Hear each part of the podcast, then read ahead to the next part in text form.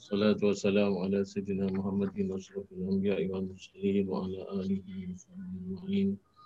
Allahumma akhrijna min zulumatil wahyi wa akrimna bi nuril fadli wa ta'alina bi fahsin akhlaqana bi hilmi wa sakina bi anta wa fadli wa anshur alaina min khazaini rahmatika ya arhamar rahimin. Allahumma aftah alaina futuhal arifin bi hikmatika wa anshur alaina rahmatak وذكرنا ما نسينا يا ذا الجلال والإكرام وذكرنا ما نسينا يا ذا الجلال والإكرام وذكرنا ما نسينا يا ذا الجلال والإكرام وصلى الله على خير خلقه ونور عرشه ومظهر لطفه سيدنا ونبينا وحبيبنا وشفيعنا محمد صلى الله عليه وسلم والحمد لله رب العالمين. Bismillahirrahmanirrahim. Nafa'anallahu ta'ala bi'ulumihi amin. Kita sambung kuliah tafsir Ibnu Katsir pada ayat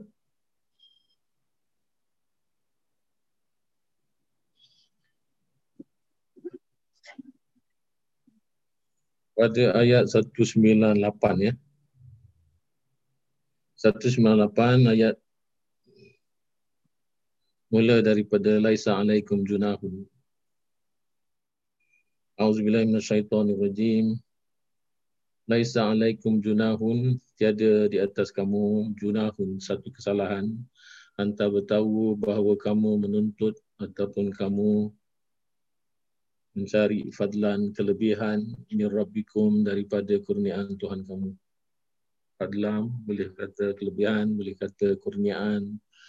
Mengikut daripada ayat ni, artinya kita menuntut ataupun kita mencari beberapa kelebihan ataupun kurniaan Allah Ta'ala semasa mengerjakan haji. Jadi ayat ni, ni bersangkutan dengan ayat-ayat haji bagaimana yang sudah kita bahaskan pada ayat seratus sembilan puluh tujuh. seratus sembilan puluh tujuh tu sudah dijelaskan bahawasanya haji itu al-hajju ashhurun ma'lumat, iaitu haji adalah beberapa bulan yang telah kita maklumi.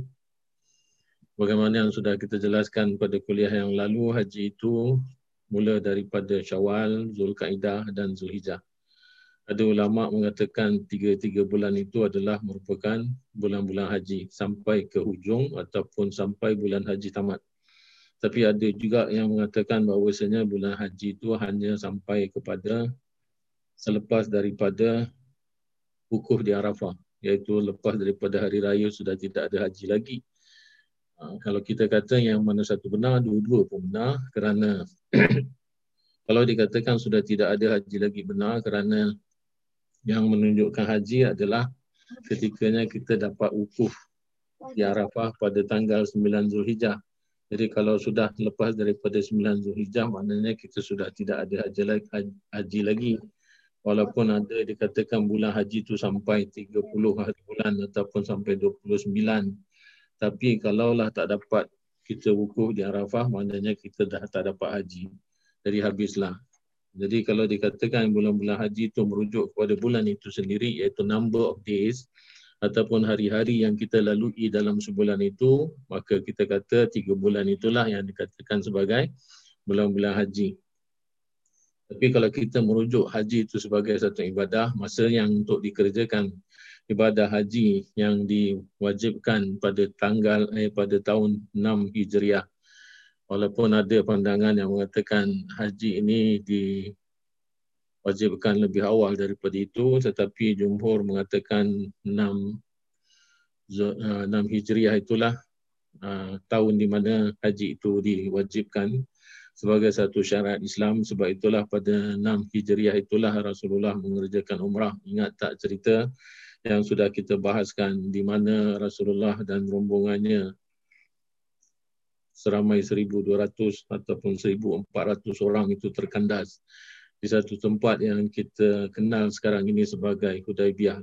Dulu pun nama itu Hudaybiyyah juga, sekarang pun Hudaybiyyah juga, tapi sekarang itu merupakan tempat di mana ternakan unta dibuat. Ya. Jadi siapa-siapa jemaah haji yang suka nak pergi Hudaybiyyah, kita akan tengok di situ macam mana orang-orang Arab ni dia ternak ataupun dia memelihara unta-unta. Yang unta-unta di Hudaybiyyah itu kebanyakannya adalah unta-unta untuk menghasilkan susu unta. Ya. Dan ada yang minum susu unta, dan ada pula peristiwa di mana sebahagian daripada jemaah-jemaah haji ni try air kencing unta.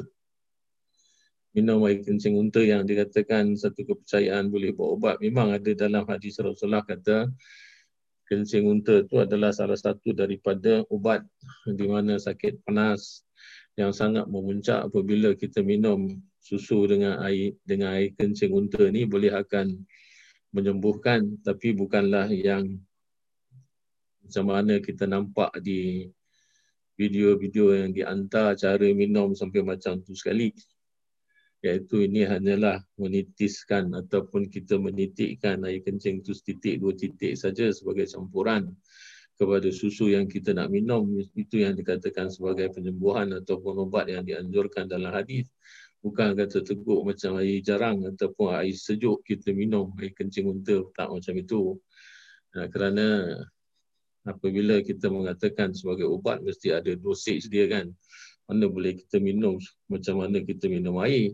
Tentunya itu persalahan daripada maksud hadis itu sendiri. Jadi tiga bulan kalau dikatakan sebagai ibadah haji, sampailah hanya kepada sepuluh Zulhijjah saja. Kerana lepasnya, walaupun ada wajib-wajib haji yang dikerjakan pada hari-hari tasyrik, iaitu melontar jamrah, tiga hari iaitu sebelas, dua belas dan tiga belas Zulhijjah. Jamrah yang tiga yang ada di Mina tu, tetap dia dikatakan orang yang tidak dapat haji kalau dia tidak dapat berwukuf pada sembilan Zulhijjah di Arafah. Ha, jadi ayat ini adalah merupakan ayat pengesahan ataupun ayat memberikan jaminan kepada semua para jemaah haji. Dan kita tahu para jemaah haji yang dibawa oleh Rasulullah pada tanggal ataupun pada tahun sepuluh Hijriah adalah merupakan rombongan daripada Madinah yang semua sepatutnya adalah berada di dalam keadaan safar ataupun bermusafir. Eh. Kerana perjalanan daripada Madinah ke Mekah, kalau dulu yang gunakan unta, maka masa lapan atau sembilan hari. Paling cepat pun tujuh hari, satu minggu. Tetapi biasanya kalau jalan berombongan macam itu, apalagi yang jemaah yang dibawa oleh Rasulullah ini, ada yang mengatakan seratus lebih ribu, eh. yang ada kata seratus dua puluh ribu, yang ada kata seratus lapan belas ribu, yang ada kata seratus dua puluh empat ribu. Jadi adalah banyak, ramai orang yang ikut jemaah pada ketika itu yang berangkat daripada Madinah. Ada yang mengatakan pula, sebahagian daripada riwayat mengatakan bahawasanya keberangkatan Rasulullah daripada Madinah tidak sebanyak itu. Iaitu jemaah yang dibawa tidak seratus dua puluh lebih ribu.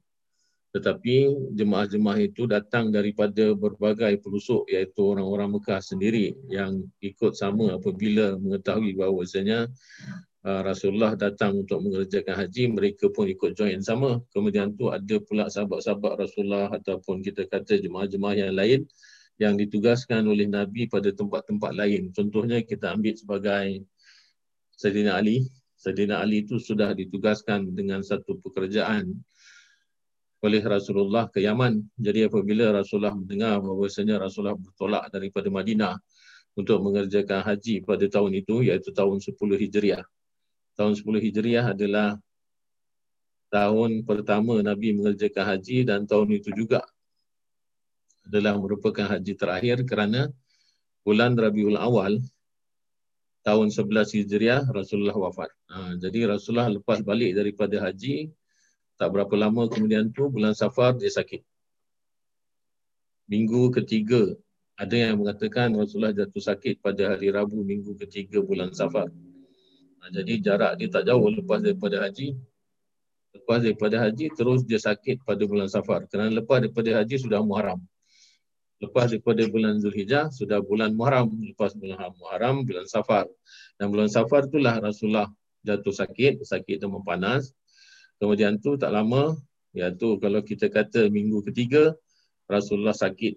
Maknanya ada dua minggu lebih kurang sebelum masuk hmm, Rabiul Awal, iaitu bulan Rabiul Awal. Kemudian tu pada tanggal, ada yang katakan dua belas Rabiul Awal, ada yang katakan lebih uh, lebih awal daripada itu, kerana Rasulullah sakit lebih kurang dalam empat belas hari, lima belas hari begitu. Kemudian tu Rasulullah wafat. Jadi menunjukkan bahawasanya haji yang Nabi kerjakan itu adalah haji yang pertama dan yang terakhir.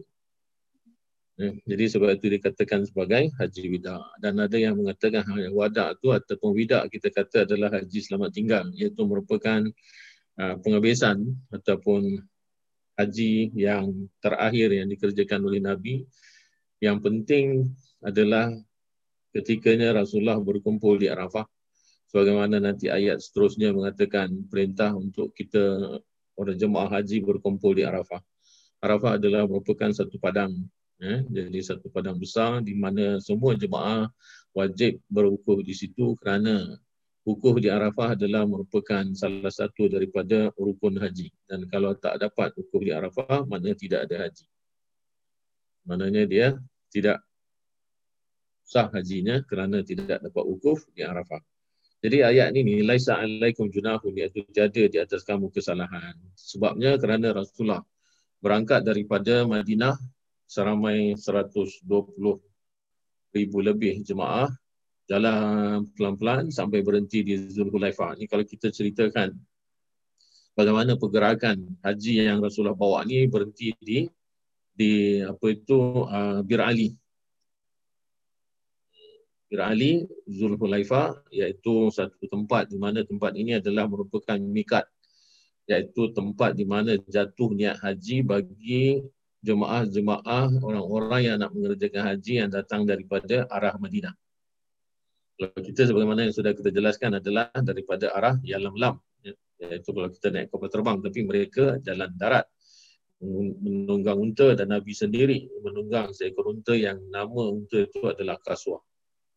Jadi berhenti di Dhul Hulayfah ataupun kita kata Bir Ali. Bir Ali itu, erti Bir Ali itu adalah perigi Saidina Ali. Kenapa dinamakan perigi Saidina Ali? Kerana ada yang menceritakan bahawa sebenarnya ketika satu ketika tempat itu adalah angker eh. Tempat angker ni, angker ni kalau dalam bahasa orang Jawa kata tempat yang menyeramkan lah. Tempat yang ada banyak penunggu-penunggu lah. Kalau kita orang Melayu cakap tempat tu tempat ada banyak banyak benda-benda tak baik ataupun benda-benda halus. Kita tak boleh kata semua jin jahat eh. Saya punya pegangan tak semua jin jahat lah. Jin pun ada yang Islam, ada yang kafir. Dan dia pun pernah didakwahkan oleh Rasulullah dan sebahagian daripada mereka pun beragama macam kita. Jadi kita tak boleh kata mereka semua jin tu jahat. Yang kita ambil ambil semua sama saja. Asal nama jin saja ganggu orang. Taklah macam tu. Tapi yang diceritakan dalam kisah Saidina Ali ni, dia memang air perigi tu dijaga oleh jin-jin yang ganas. Yang air pun berebut dengan jin kita. Sebab tu jin pun minum air juga. Jadi dia tak mau teritori dia orang lain ambil jin, ambil apa tu, ambil air daripada dia punya teritori. Jadi waktu tu satu rombongan, tapi ni bukan bukan masa haji. Yang masa peristiwa ni berlaku bukan masa haji, tetapi adalah masa perang. Masa perjalanan untuk untuk bertempur eh, untuk perang. Jadi apabila saya sampai ke situ, saya sampai time sembahyang nak ambil wuduk. Jadi tak ada orang yang berani nak ambil kerana diganggu oleh jin. Setiap kali nak ambil semua gagal, tak dapat. Sedangkan masa masa solat sudah mau dekat sampai, dan Kalau begini saja caranya, maknanya sudah tidak boleh tak boleh dapat nanti solat pada waktunya. Kalau nak dikatakan tayamum, belum lagi boleh kerana apa? Belum ada usaha semaksimalnya yang kita untuk mendapatkan air daripada perigi tersebut. Yang akhirnya Saidina Ali, the hero of that group, datang. Ha, ini hero ni lawan dengan jin lah.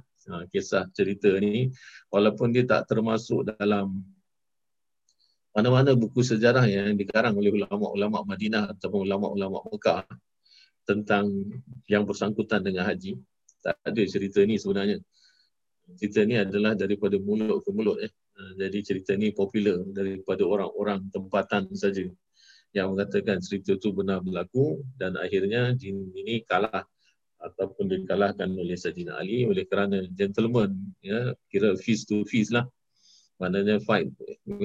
Dia kira bergelut dengan jin. Eh. Bukan kata macam mana kita tengok dalam cerita-cerita apa, cerita-cerita cerita seram, macam mana pawang ataupun Uh, dukun itu lawan jin, bukan cara macam ni, tapi ni bergelut eh bergelut maknanya dia macam wrestling lah dengan jin ni, yang akhirnya jin ni kalah. Kemudian tu dia bagilah nama kepada tempat yang dia hadang itu, iaitu perigi itu, sebagai Perigi Ali. Uh, ini kalau orang yang pergi haji selalunya biasanya mutawif-mutawif haji ada cerita tentang ni, tapi kalau yang tak berpegang kepada cerita ni benar atau tidak, dia tak akan jadikan ini sebagai satu hujah. Nama asalnya itu memang Dhul Hulayfah. Dah tak ada lagi cerita tentang itu. Tapi kebanyakan orang kalau sebut Dhul Hulayfah, yang mana satu orang kata Bir Ali. Ha, jadi kebanyakan kalau jemaah-jemaah daripada sini, dia akan selalu ingat itu Bir Ali. Jadi apabila sudah Rasulullah jatuhkan niat di situ, iaitu jatuhkan niat ihram, kemudian tu mereka pun bertalbiyah, ya, berangkat perlahan-lahan jalan sampai sembilan hari. Dan Rasulullah mulakan perjalanan daripada Madinah tu mula daripada dua puluh lima Zulkaidah. dua puluh lima Zulkaidah maknanya sudah minggu terakhir bulan Zulkaidah, nak masuk bulan Zulhijjah. Dan kita tahu sembilan Zulhijjah adalah merupakan hari Arafah. Jadi hanya tinggal beberapa hari saja lagi kan. Jadi Nabi sudah agak-agak, iaitu congak antara lapan atau sembilan hari mereka akan sampai di Mekah. Jadi apabila mereka sudah sampai di Mekah, ini semua kebanyakannya asalnya adalah daripada orang-orang Mekah, di mana orang-orang yang dulu berhijrah daripada Mekah ke Madinah disebut sebagai orang-orang Muhajirin. Muhajirin adalah artinya orang-orang yang berhijrah. Diambil daripada perkataan hijrah. Jadi orang yang berhijrah dinamakan Muhajir. Jadi kalau banyak dinamakan Muhajirin.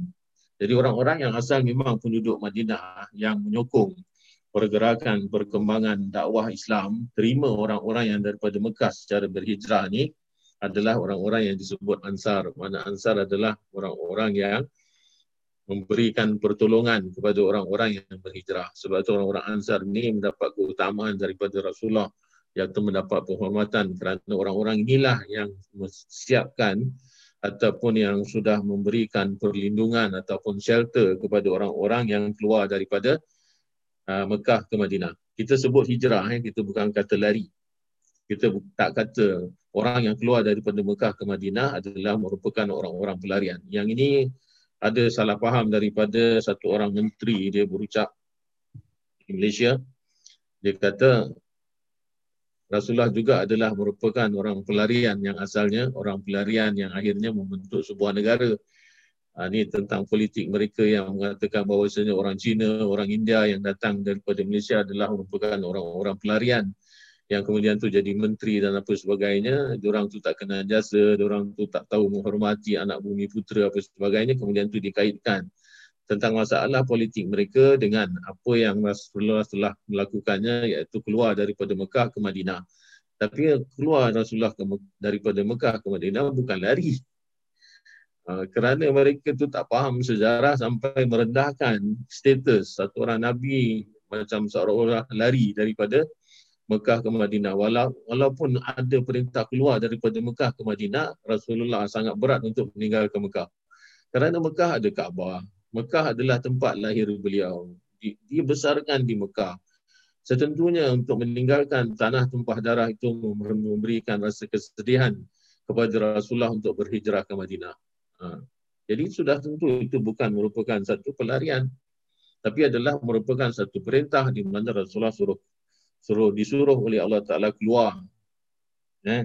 Jadi apabila rombongan ini yang asalnya memang sebahagian daripada mereka adalah penduduk Mekah datang, datang teringat kembalilah, dan waktu itu belum banyak lagi yang berubah, hanya yang hanya yang berubah adalah Kaabah itu sendiri, kerana dulu kalau sebelumnya ada perintah umrah ataupun haji ataupun sebelumnya Fatul Mekah, sebelumnya Mekah itu ditawan semula oleh Rasulullah, ada banyak berhala-berhala di sekitaran Kaabah.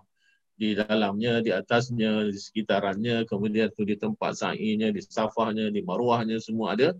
Semua ada berhala. Kalau di Safah dan Marwah tu ada berhala yang dua laki-laki, satu jantan, satu betina. Berhala ni adalah simbol daripada dua orang uh, pasangan kekasih yang berzina dalam Kaabah. Kemudian tu dia bertukar jadi batu. Dan cerita ini juga adalah merupakan cerita popular daripada zaman jahiliah lagi. Sebelum Islam datang pun.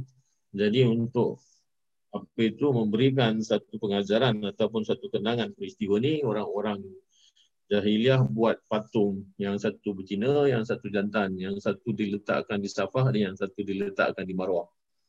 Ha, ini pun dalam Quran ada sentuh ayat ini.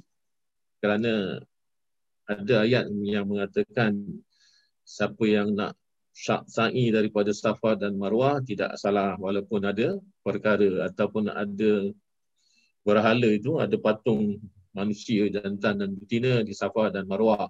Kerana waktu itu belum lagi ada pembersihan berhala-berhala daripada tempat-tempat suci di Mekah, kerana belum Fatul Mekah. Fatul Mekah iaitu Mekah ditawan kembali oleh Nabi pada lapan Hijriah. Jadi ini semua sejarah kita kena ingatlah. Eh. Sedikit banyak pun yang sebagai asas itu kita kena tahu, kerana tempat ini adalah merupakan tempat kunjungan dan dia adalah merupakan tempat di mana kita akan mengerjakan rukun Islam yang kelima, iaitu sebagai satu kewajipan. Walaupun sekarang kita tengok sudah berubah, rumahnya Saidina Uthman pun dah tak nampak, Saidina Abu Bakar rumah pun dah tak nampak, yang sudah dinaikkan semua adalah hotel-hotel belaka yang tinggi-tinggi. Tapi walau macam mana pun ada tempat-tempat yang dulunya aa, memang masih ada, tapi sekarang semua sudah dibasmi ataupun sudah dirobohkan. Rumah tempat bekas Rasulullah juga sudah dirobohkan. Eh. Hanya yang tinggal adalah tempat di mana Rasulullah lahir. Ya, rumah Saidina Khadijah yang Nabi pernah duduk dalamnya pun sudah tidak ada. Yang ada adalah tempat Rasulullah lahir, dan sekarang sudah bertukar jadi library. Dan library ni ialah satu-satunya yang masih ada. Itu pun ura-ura yang saya dengar, mereka pun nak robohkan, nak bagi peluasan kepada Masjidil Haram. Cuma ada sedikit cerita-cerita mistik yang berlaku ketikanya dua belas Rabiul Awal. Ada yang kata dengar uh, suara daripada bilik tersebut, yang ada kata keluar bau yang sangat harum daripada bilik itu. Ini macam-macam ceritalah yang saya dengar eh, daripada orang-orang yang mengerjakan haji. Jadi apabila mereka sampai, mereka seolah-olah macam lepas rindu lah. Lepas rindu kepada keadaan kota Mekah waktu itu. Ada yang saudara-saudara mereka yang masih ada di situ pun uh, masih tinggal di Mekah. Jadi mereka punya kesempatan untuk jumpa saudara-saudara mereka, melepaskan rindu. Termasuklah Saidina Abu Bakar, iaitu Saidina Abu Bakar bapaknya masih tinggal di Mekah. Kerana bapak dia sudah sangat tua, jadi dia sempat jumpa bapak dia, melepas rindu sebagai macam mana anak kepada orang tuanya. Dan kita tahu sejak daripada zaman jahiliah lagi di Mekah tu ada tiga pasar yang sangat popular, iaitu Pasar Ukas dan Pasar Madinah, dan satu lagi pasar pasar Zul Majaz. Ha, jadi Zul Majaz, Ukas ni asalnya adalah merupakan pasar-pasar jual barang. Tapi ada juga dijual orang, iaitu masih ada sistem perhambaan di mana hamba-hamba dijual di tiga pasar ni. Ha, dan khusus Pasar Ukas Pasar Ukas ni adalah tempat sayembara orang bersyair. Jadi kalau siapa-siapa yang ahli-ahli penyair, dia karang syair yang bagus-bagus, kerana itu adalah merupakan adat jahiliah. Uh, di samping mereka itu orang-orang yang suka berperang, hidup uh, kata orang itu menunjukkan sebagai kepahlawanan. Tapi pada masa yang sama mereka tu mempunyai jiwa yang halus. di dalam mengubah syair, mengubah perkataan-perkataan yang indah-indah sudah jadi macam satu budaya. Jadi tiap-tiap tahun mereka akan adakan satu sayembara, baca syair, siapa punya syair yang sangat bagus, yang dapat pengiktirafan daripada seluruh ummah, kemudian itu akan digantungkan di Kaabah, di dinding-dinding Kaabah. Jadi dinding Kaabah dulu adalah tempat orang gantung syair. Itu merupakan syair-syair yang bagus-bagus. Sebab itu kalau kita tengok macam mana budaya daripada orang-orang uh, Arab Jahiliah ni, oleh kerana dia punya bahasa, kesusasteraan dia itu sangat tinggi. Dan Allah menjadikan Nabi kita Muhammad sallallahu alaihi wasallam jadi Nabi yang diutuskan kepada orang-orang yang sebegini. Maka Allah Ta'ala berikan mukjizatnya juga bersangkutan dengan budaya mereka. Iaitu mukjizat apa yang dikatakan sebagai kesusasteraan, yang dikatakan sangat molek bahasa dia, sangat halus dan indah. Siapa yang mendengar sekali tertawan, langsung dia punya perkataan sebiji-sebiji masuk dalam jantung dan fuad kita. Nah, itu yang dikatakan sebagai satu tentangan hebat kepada orang-orang jahiliah ni, kerana itu merupakan pengakuan sebagian mereka apabila mereka mendengar Rasulullah membacakan Al-Quran ataupun Rasulullah menyampaikan, mereka tahu itu bukan bahasa manusia, itu bukan karangan daripada orang biasa, tetapi mempunyai nilai kesusasteraan yang sangat tinggi. Mereka akui, tetapi oleh kerana kesombongan mereka, mereka tak nak memeluk agama Islam. Kan?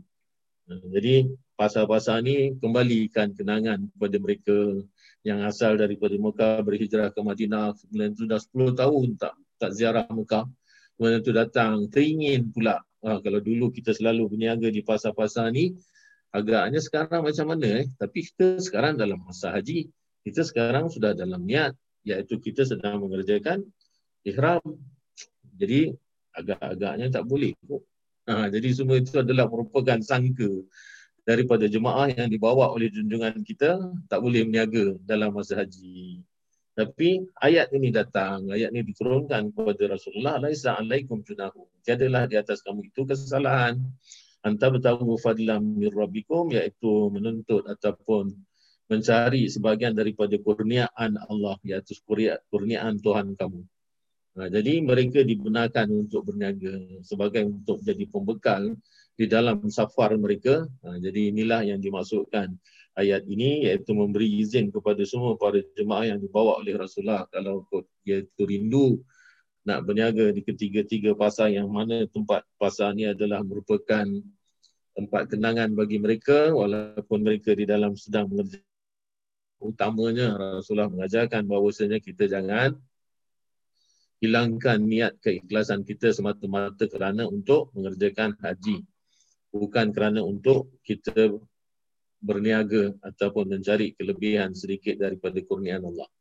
Dan ini pun sudah dihadiskan oleh Rasulullah, nanti akhir zaman orang pergi haji bukan kerana nak dapat keredaan daripada Allah, nak dapat pengampunan dosa, tetapi ada sebahagiannya adalah semata-mata kerana berniaga. Yang ini yang tak boleh, iaitu kita nak mengerjakan haji tapi kita dulukan perniagaan daripada ibadah. Kemudian tu kita dulukan pula kemasyhuran kita supaya kita dapat gelaran Pak Haji ke Mak Haji ke. Kemudian tu kita hitung pula berapa kali kita pergi haji, berapa kali kita cium Hajar Aswad, ha, dah berapa kali pergi kamu, ha, sampai dia bilang, iaitu saya pun tak terkira lah banyaknya saya pergi haji sampai saya lupa berapa banyak saya pergi haji. Tengok, apalah nak dijadi bangga, kerana itu adalah merupakan ibadah, yang mana ibadah yang akan diterima oleh Allah adalah keikhlasan. Jadi kalau banyak mana pun tapi tidak di atas landasan ataupun di atas keikhlasan kepada Allah, ibadah itu pun tidak akan memberikan faedah ataupun manfaat kepada kita yang melakukan ibadah tersebut. Ini kena ingat betul-betul. Ya, kita jangan sampai nanti kita rasakan kita sudah buat banyak ibadah tetapi yang akhirnya kita tak dapat apa-apa. Nanti ketikanya kita berdiri di hadapan Allah Ta'ala, Allah Ta'ala hitung mana banyak kita punya amal, dan kita ketikanya kita ditimbang, kita merasakan amal baik kita tu lebih berat daripada amal jahat kita, tetapi akhirnya kedapatan bahawa amal baik itu tidak terhitung, tidak ada bubut. Eh? Ini kata orang Indonesia, bobot tu maknanya ada dia punya heavy weight dia. Ha, jadi amal tu tak ada tak ada weight dia, eh, tak ada berat. Maknanya tak ada nilai. Jadi apabila diletakkan di daun timbangan, dia tidak akan memberikan apa-apa pun tambahan kepada dacing tersebut ataupun daun timbangan tersebut. Yang akhirnya kita akan menyesal, dan kita selalunya di dalam banyak perhatian yang diberikan oleh Rasulullah, sebahagian daripada kita minta dikembalikan lagi ke dunia semata-mata untuk buat amal. Tapi hidup hanya sekali. Kita tak boleh lagi nak ulang-ulang dua tiga kali minta Allah Ta'ala hidup. Ha? Datang balik, kemudian tu repair, repair apa yang kita sudah buat kesalahan daripada dosa-dosa kita, dah tak ada can lagi dah. Sebab tu sekarang selalu diperingatkan, Al-Quran selalu dibaca supaya kita tahu bahawasanya ini adalah merupakan pesanan daripada Allah. Ada yang boleh, ada yang tak boleh, ada yang dilarang, ada yang disuruh. Jadi itu semua yang nak kena betul-betul pegang, kerana Quran adalah merupakan apa yang telah Allah Ta'ala jadikan pedoman kepada seluruh hidup seorang mukmin. Bukan hanya ritual ibadah saja, tetapi semua jalan kehidupan. Jadi apabila orang-orang ini sudah mendapat izin daripada Rasulullah bahawasanya Allah Ta'ala sudah memberikan sedikit kelonggaran, kerana mereka ni semua bukan orang berada, eh, tetapi kerana mereka ni memang membangkitkan kenangan lama. Kemudian tu mereka mencari sedikit untuk bekal safar mereka. Bukan macam orang sekarang pergi haji. Itu pun agaknya orang Singapura sajalah. Kalau kita orang Singapura pergi haji ni banyak bawa duit, kerana pergi sana lepas daripada musim haji shopping. Shoppingnya tu lebih lama daripada dia sembahyang di Masjidil Haram ataupun dia selepasnya dia tawaf. Kalau kita lepas pergi apa tu, lepas solat biasanya kita tawaf, tapi kebanyakan daripada kita pasal lah duit ada pun. Kalau duit ada tu tangan gatal aja lah nak pergi shopping je. Tapi kalau duit tak ada, duduk dalam masjid ibadah, itu saja kan. Tapi oleh kerana memang rezeki orang Singapura ni murah macam tu, sampai kadang-kadang sampai sana pun sudah biasa. Pergi Johor buang duit shopping, shopping sana, shopping sini, habis semua. Shopping center mana yang tak dijejaki kaki oleh pelit kereta Singapura, semua dah. Ha, begitu juga di Mekah, semua mana ceruk, ha, mana shopping center baru, semua dia tahu dah. Kita tengok, oh semua orang tahu eh. Pergi sana, pergi sini, habis orang panggil dah habis melontar di Mina. Kemudian tu melontar di kedai-kedai. Oh semua buang duit sana, buang duit sini, bawa kan berkarung-karung, berbeg-beg sampaikan overweight dia punya luggage. Dah mengetahui kena bayar. Ha, saya dulu kalau ingat penget, apa pengalaman bawa haji ni, memang itu baguslah dapat ibadah kan, eh, dapat pergi kota suci apa semuanya. Tapi kalau ingat-ingat, rasa-rasa macam oi, orang orang dapat untung pergi haji, tapi kita selalu kena bayar excess apa tu luggage, eh, baggage ni lebih berat, eh, lebih weight daripada jemaah kita, kerana kita punya agensi dah bagi ingat. Satu orang berapa? dua puluh lapan kilo. Eh, lebih-lebih tiga puluh kilo. Le- tak boleh lagi lebih. Sampai kan ada empat puluh kilo. Sampai beg lagi. Ya Allah, saya cakap macam mana? Siapa nak bayar ni semua? Pasal kesian punya pasal. Pasal orang dah beli. Sampai kan ada agensi tu. Eh, kita punya bos. Agensi kita lah. Eh, kalau kamu dah lebih-lebih lagi ni, jangan bawa. Tinggalkan aja. Eh, jangan jangan dibawa di beg. Jadi eh apa macam orang sampai menangis, yang kadang-kadang sampai menangis, eh saya beli ni bukan untuk saya. Saya beli ni untuk bagi orang-orang yang apa tu yang datang kabarkan saya waktu saya nak pergi. Takkanlah saya tak beli buah tangan untuk diorang. Nah, takkan banyak macam ni kita ni. Banyak orang yang datang kabarkan pada awak nak pergi haji. Lah saya haji pertama apa. Saudara-saudara semua datang doakan kita, tapi kita tak nak pergi apa-apa dengan dia. Tak patutlah macam tu.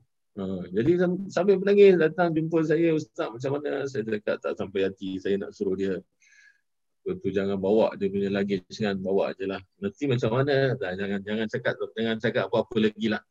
Kalau memang Allah Ta'ala memang dah kata awak boleh bawa ni sampai nanti awak tahu benda tu ada di Singapura sudah.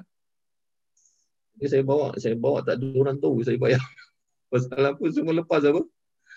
Tahal kita yang keluar duit, pasal apa kita kesian dengan orang-orang ni. Ha, itu pengalaman kita waktu pergi dengan ini jadi mutawif ni. Masya-Allah, sahal tahal dah dibagi tahu jangan shopping banyak-banyak, jangan shopping banyak-banyak. Macam tadi kan saya kata pasal banyak bawa duit.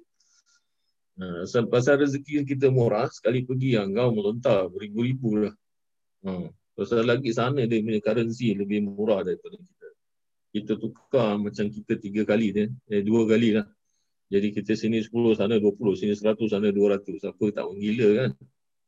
Sampaikan dia punya apa, dia punya kapet semua, beli kapet apa semua. Ya Allah, saya kata macam Singapura tak ada kapet. Kapet kalau nak kata compare dengan tempat lain, Mekah punya kapet, eh, taklah sebagus mana pun.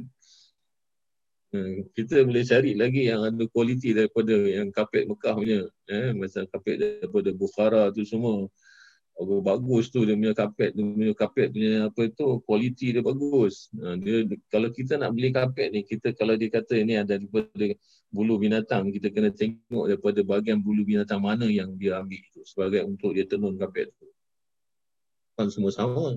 Eh, saya suka kapet, sebab tu saya tahulah sikit-sikit tentang kapet ni. Jadi itulah yang telah diturunkan ayat ni kepada semua para jemaah, jadi mereka mengambil kesempatan itu. Fa'iza afattum, apabila sudah berada di Mekah. Kerana Nabi sampai di Mekah pada hari Tarwiyah, iaitu lapan hari bulan Zulhijah sudah sampai di Mekah. Jadi lapan Zulhijah tu berangkat. Ini kalau kita tengok perjalanan Nabi daripada sampai di Mekah tujuh hari bulan, maaf tujuh hari bulan, kemudian tu Nabi berangkat pelan-pelan daripada Mekah selepas Nabi tawaf. Tawaf uh, Qudum, atau kita kata tawaf selamat datang. Kemudian itu Nabi berangkat pergi Mekah. Dan Nabi sampai Mekah hari Tarwiyah, lapan hari bulan. Jadi apabila sudah sampai di Mina, Mekah tujuh hari bulan, sampai di Mina lapan Zulhijjah, iaitu hari Tarwiyah, Nabi bermalam di situ. Kemudian tu besoknya Nabi berangkat pergi Arafah. Dan Nabi stay kat sana. Dan ada yang mengatakan sebahagian daripada pandangan ulama' ini tidak begitu popular pandangan ini. Tetapi jumhur mengatakan masa wukuf di Arafah adalah selepas gelincir matahari. Iaitu selepas daripada masuknya waktu zuhur. Itu yang boleh dikatakan sebagai uh, masa wukuf yang diiktiraf ataupun yang disahkan.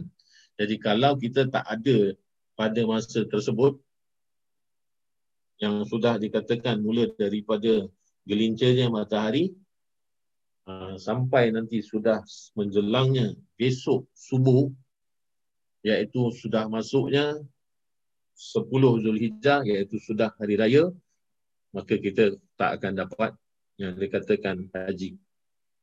Aa, jadi sebab itu Rasulullah masuk, aa, Rasulullah berkemah di mana, iaitu Rasulullah berwukuf di sekitar Jabal Rahmah.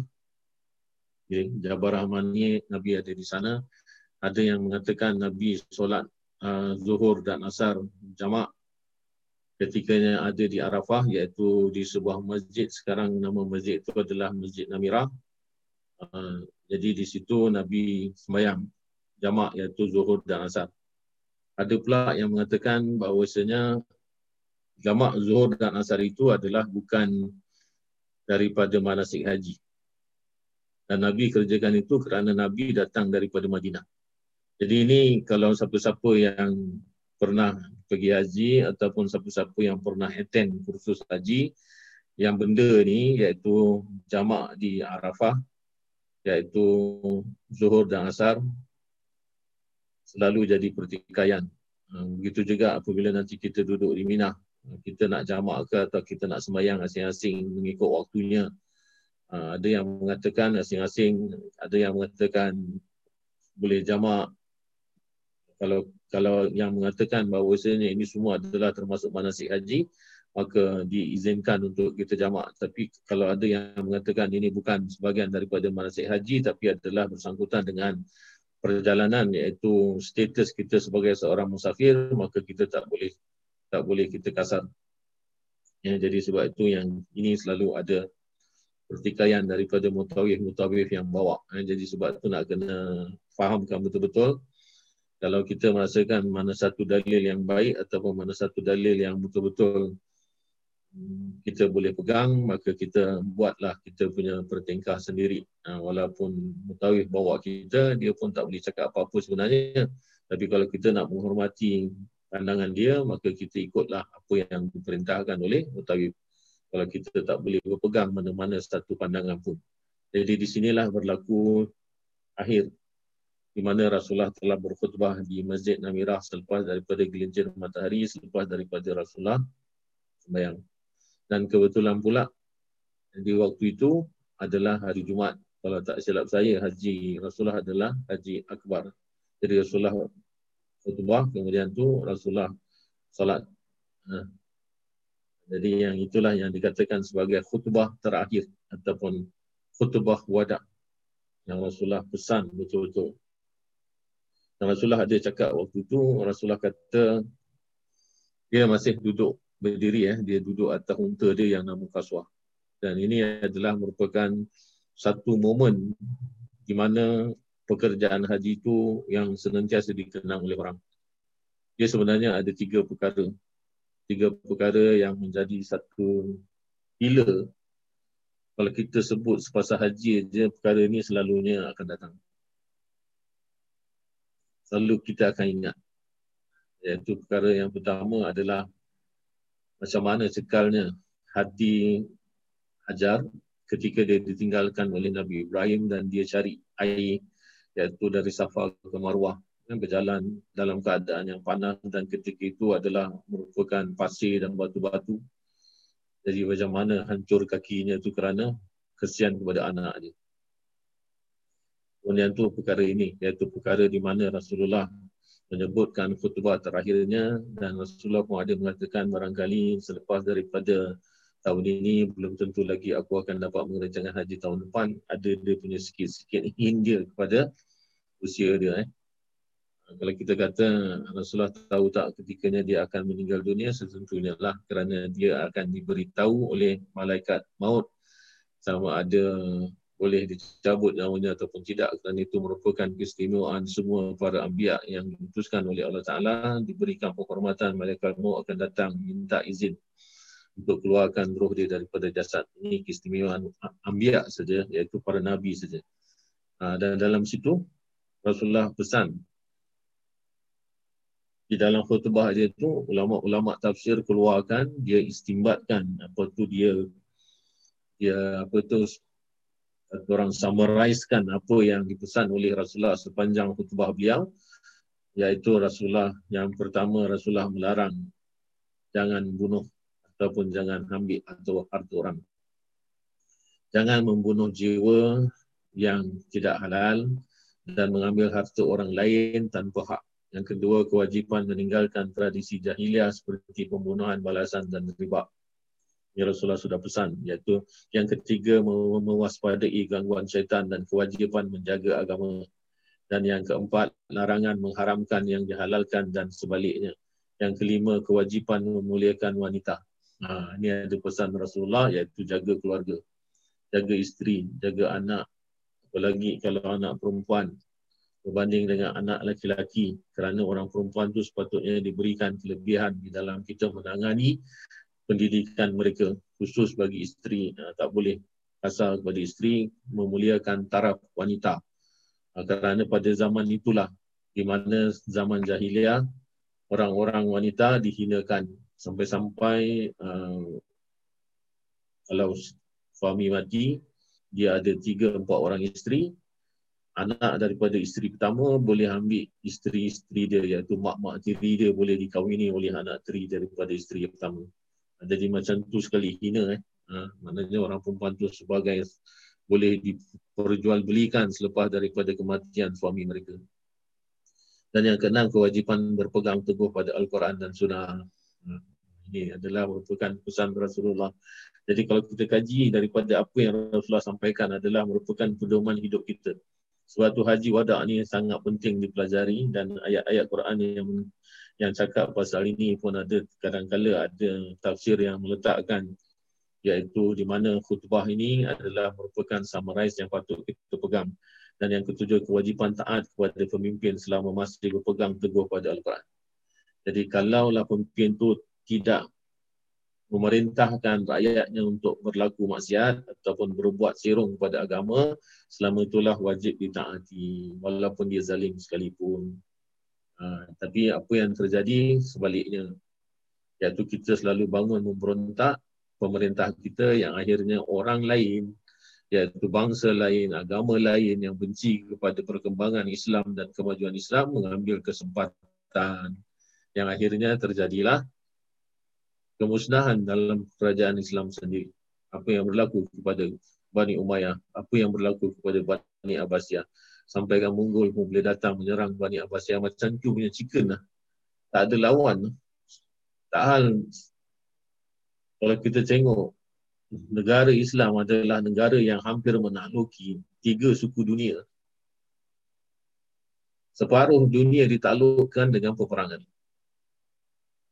Tapi pada zaman Mongol, dia habis. Sebabnya, sebabnya kerana hubud dunia. Kerana sudah tak pegang ni apa yang Rasulullah pesankan pada khutbah yang terakhir ini. Iaitu kewajipan taat kepada pemimpin selama pemimpin pegang teguh kepada Quran walaupun dia tu dia sendiri tak sembahyang kadang-kadang. Kadang-kadang dia pun mabuk, kadang-kadang dia pun memenai apa semua. Ini pemerintah seperti macam ini sudah berlaku pada zaman Bani Umayyah. Siapa-siapa yang belajar sejarah tentang Bani Umayyah punya khalifah-khalifah yang antara uh, berbelas, belasan daripada khalifah-khalifah yang memerintah Bani Umayyah hampir seratus tahun eh. Hampir satu abad dia punya masa masa dia memerintah tu. sembilan puluh lebih tahun lebih kurang. Dekat-dekat satu abad lah. Macam mana perangai-perangai khalifah-khalifah ni yang membawa kepada keruntuhan. Keruntuhan Bani Umayyah itu sendiri pemerintahannya yang bagus cuma satu saja iaitu Umar Ibn Abdul Aziz. Dan dia pun hanya memerintah dua tahun saja tak lama. Kemudian tu dia diracun. Sebabnya kerana undang-undang yang dibuat adalah kembali kepada macam Khulafa Ur-Rasyidin, iaitu yang diajar oleh Rasulullah. Dia nak menegakkan apa yang diajar oleh Rasulullah dalam keadaan di mana pembesar-pembesar Bani Umayyah itu sangat tamakkan tentang harta dunia. Jadi sebab itu kepayahan itu berlaku yang akhirnya orang tak suka dia, undang-undang demi undang-undang, akhirnya dia diracun dan mati. Sudah ada. Bukan kata tak ada. Eh, jadi sebab itu apa yang dipesankan oleh Nabi ini adalah sudah berlaku bukan sekarang ini tetapi sejak daripada dulu lepas daripada zaman Khulafa Ar-Rasyidin. Kematian Saidina Ali, kematian Saidina Uthman, pembunuhan Saidina Umar sudah ada. Ha. Jadi yang kesembilan umat Islam adalah bersaudara antara satu dengan lain. Yang ini kita sudah tak pegang sekarang. Umat Islam yang ada di Palestin tu dia punya hal lah. Kita umat Islam Singapura, kita aman damai. Kerajaan kita tak pandang bulu, kerajaan kita tak pandang agama. Semua agama diberi penghormatan sama. Tapi sana dia di bawah Yahudi, Yahudi buli mereka, Yahudi bunuh mereka. Jangan campurlah. Di sana Islam, Islam sana, sanalah, sini, sinilah. Macamlah kita ni bukan bersaudara dalam Islam. Ha, ni Nabi dah awal-awal, Nabi dah nampak dah. Sama ada perpecahan umat yang tinggal dalam negara yang senang kaya raya lupa kepada Islam yang dalam keadaan susah payah mereka, saudara Islam kita di China yang dibuli oleh pemerintah, di Kashmir yang dibunuh, yang diperkosa, yang dirampas hartanya oleh pemerintah mereka yang bukan Islam. Bagi kita itu bukan satu satu masalah kita. Ha, di sana Islam sana, Islam sana setelah, Islam sini, Islam sini lah. Kita selalu buat segregate tentang status kita sebagai seorang mukmin. Ini yang Rasulullah sudah pesan. Kalaulah Rasulullah sekarang ada lihat macam mana perpecahan umat, macam mana agak-agak rasa Rasulullah menangis ke tidak. Hmm, dan yang kesepuluh kewajipan menyampaikan khutbah Rasulullah sallallahu alaihi wasallam kepada orang lain. Jadi ini adalah merupakan bukan stop di sini saja tetapi Rasulullah suruh sampaikan. Jadi sebab tu oleh kerana kita dah jumpa ayat di mana ayat ni menjelaskan tentang pekerjaan haji Rasulullah dan Rasulullah adalah yang mengerjakan haji terakhirnya walaupun merupakan haji yang pertama beliau kerjakan atas perintah Allah yang turun pada enam Hijriah, Nabi lambat sampai sepuluh Hijriah baru Nabi Nabi Nabi buat. Ha, jadi itulah yang Nabi sudah ada di Arafah dan Nabi sudah menjelaskan tentang pesanan-pesanan ini. Ha, jadi ini adalah merupakan sepatut yang kita pegang sangat-sangat di dalam kita menjalani kehidupan kita sebagai seorang peribadi Islam dan sebagai kita berinteraksi dengan orang-orang Islam yang lain. Faiza afattum min arafatin. Ha, Maka bila telah bertolak daripada Arafah, iaitu lepas daripada uh, gelincir matahari, masa itu adalah masa yang ditetapkan untuk semua orang berkumpul di Arafah. Kemudian itu disunatkan supaya kita menanti sampai sebahagian malam. Maknanya daripada mula jatuh matahari ataupun gelincir matahari, iaitu mula masuk waktu zuhur, kita berada di wukuf di Arafah, kita boleh berzikir di dalamnya, kita boleh buat macam-macam ibadah, kita akan ada khutbah di situ. Dan saya juga pernah uh, kena tugas apa khutbah di Arafah kerana untuk jemaah kita lah. Nah, kemudian tu nanti kita masuk je waktu asar, nak dekat menjelang masuknya maghrib, tenggelamnya matahari, kita akan sama-sama keluar. Ini yang diajarkan oleh Rasulullah, iaitu keluar daripada khemah, kita menghadap kepada kiblat, kemudian tu kita doa. Dan di sinilah yang dikatakan doa yang tidak ditolak oleh Allah Ta'ala. Ha, kerana tempat ini adalah merupakan salah satu tempat yang makbul, iaitu tempat yang mustajab.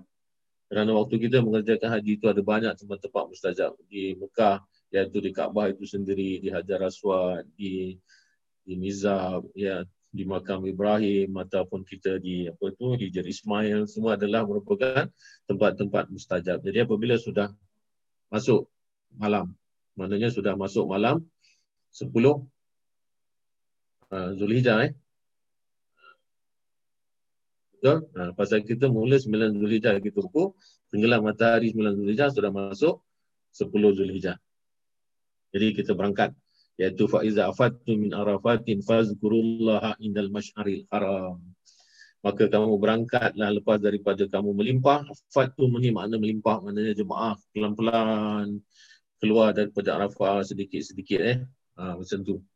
Jadi pasal apa sekarang pun kalau kita tengok sistem sekarang ni, dibawa kita daripada Arafah, dia akan tolakkan, kita dia akan kumpulkan kita di Muzdalifah. Nanti ada macam apa tu, uh, shuttle service tu, dia bawa jemaah. Ada banyak bas lah. Ada banyak bas ikut berapa macam maktab eh. Maktab-maktab dia.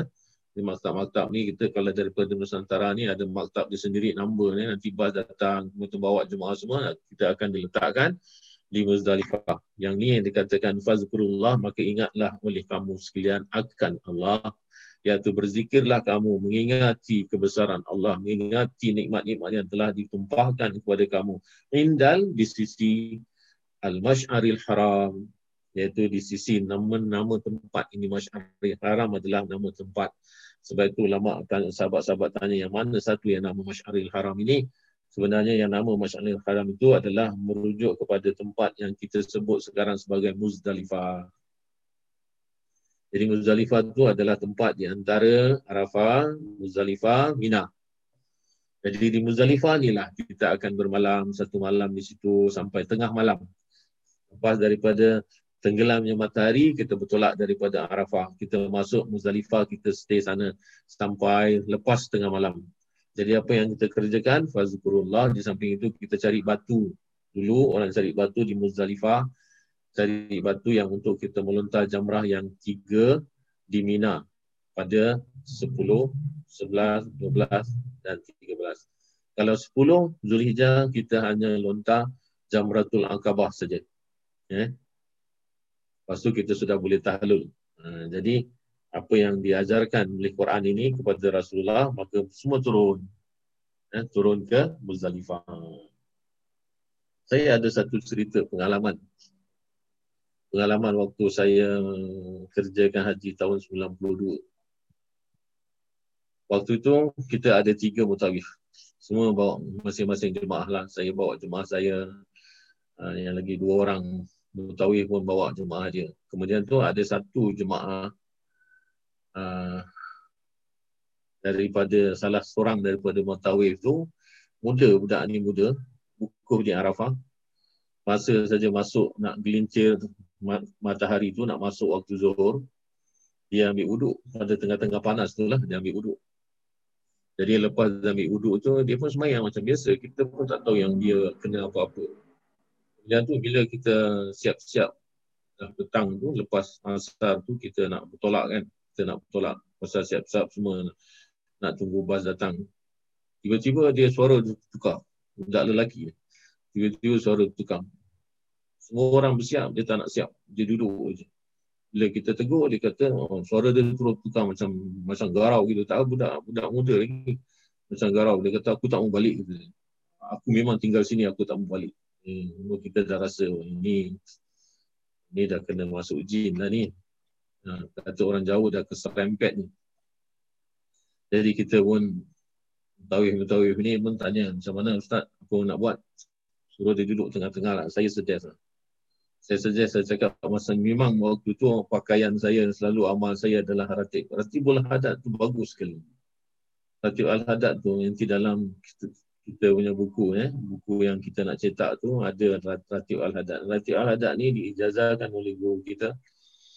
Ya, dan Ratib Al-Hadad ni banyak memberi manfaat kalau orang nak pindah rumah, dalam rumah baru dia nak buat satu penghidupan baru, baca ni dia banyak banyak dia memberikan keberkatan. Jadi saya kata terserah masing-masing nak awak tengok amal awak masing-masing. Kalau mengetahui ini, ingat nak bawa apa tu Ratib Al-Atas. Saya kalau Ratib Al-Atas tu tahu, bukan tak tahu, tapi saya tak bawa Ratib Al-Atas tu. Saya tak baca, saya tak amalkan. Kalau ada majlis-majlis jemput saya dalam majlis Ratib Al-Atas ni, baru saya ikut lah. Itu pun saya diijazahkan oleh Imam Haji Muhammad Saleh Makam Habib Noh dulu. Dan yang Ratib yang Al-Hadad ni oleh guru kita sendiri. Dan beliau pun dapat ijazah tu daripada daripada Arafah ketika wukuf pada musim haji oleh oleh Syekh Abdullah As-Sabiri. Jadi saya kata, kalau saya, saya akan baca ni lah.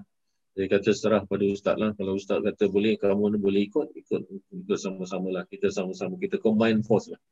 Saya cakap bukan saya satu orang aja. Barangkali doa daripada salah seorang kamu Allah Ta'ala terima, saya tak tahu. Jadi kita combine. Budak tu saya kata, suruh dia duduk tengah-tengah, kita keliling dia. Jadi semua jemaah-jemaah lelaki jangan berangkat dulu, saya kata.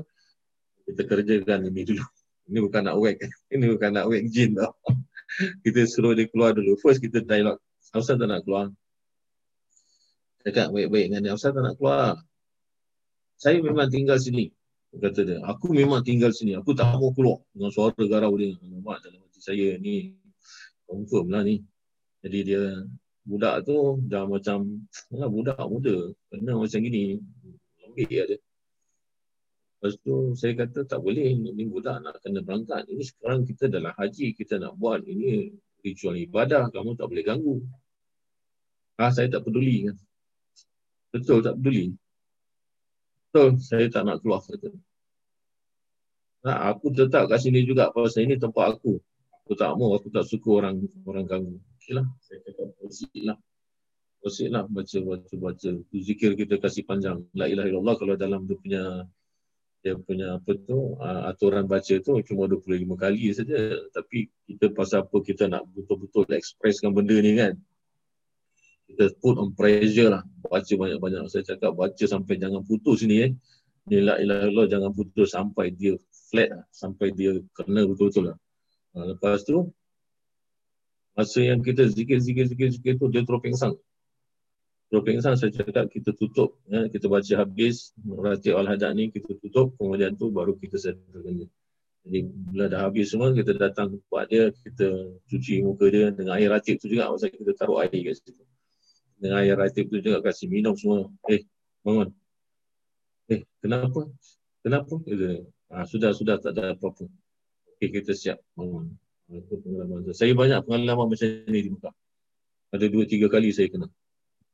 Kena macam gini, jin keserempet ni. Oi. Lepas tu saya kata jangan macam-macam. Kalau kat sana tu, duduk, kalau orang kata duduk dekat duduk dekat kemah, duduk baik-baik. Jangan merayap-rayap ke sana kemari tempat. Pasal Arafah tu, tak ada orang. Kalau sepanjang setahun tu, tak ada orang duduk situ pun. Kita je yang nak pergi haji akan duduk kat situ kan. Nah, jadi tak tahu benda tempat tu bekas apa. Jadi ini yang dikatakan ayat ni, Masy'aril Haram, kita duduk di Muzdalifah. Lepas tu, wazkuruhu kama hadakum wa in kuntum min qablihi laminad dhalin. Wazkuruhu, maka kamu ingatlah bagaimana, berzikirlah kamu kepada Allah, kama hadakum, sebagaimana yang kamu diberi petunjuk, wa in kuntum, dan jika adalah kamu min qablihi.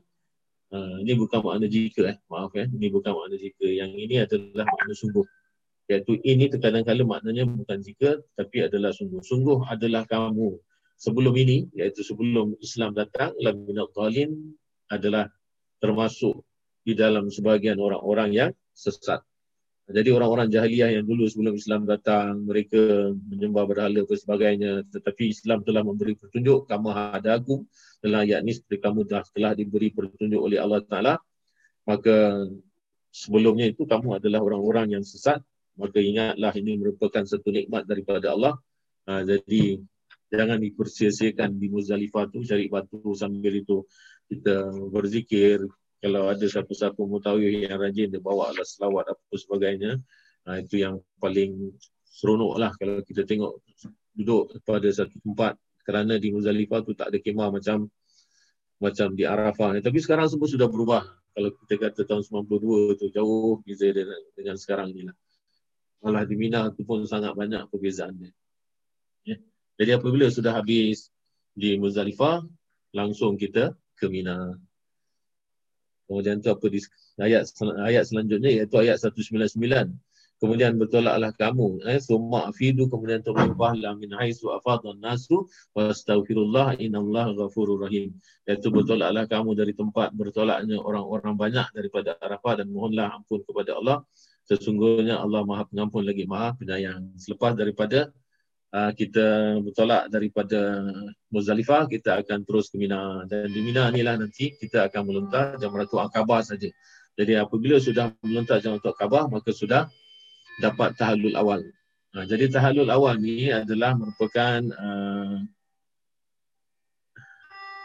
pengangkatan ihram. Ya. Jadi ihram bukan semua kita dapat berbuat sebagaimana biasa, tetapi apabila sudah tahallul awal ni, kita sudah boleh pakai pakaian biasa, sudah boleh berwangi-wangian, tetapi tidak boleh bersentuhan ataupun tidak boleh melakukan jima dengan isteri.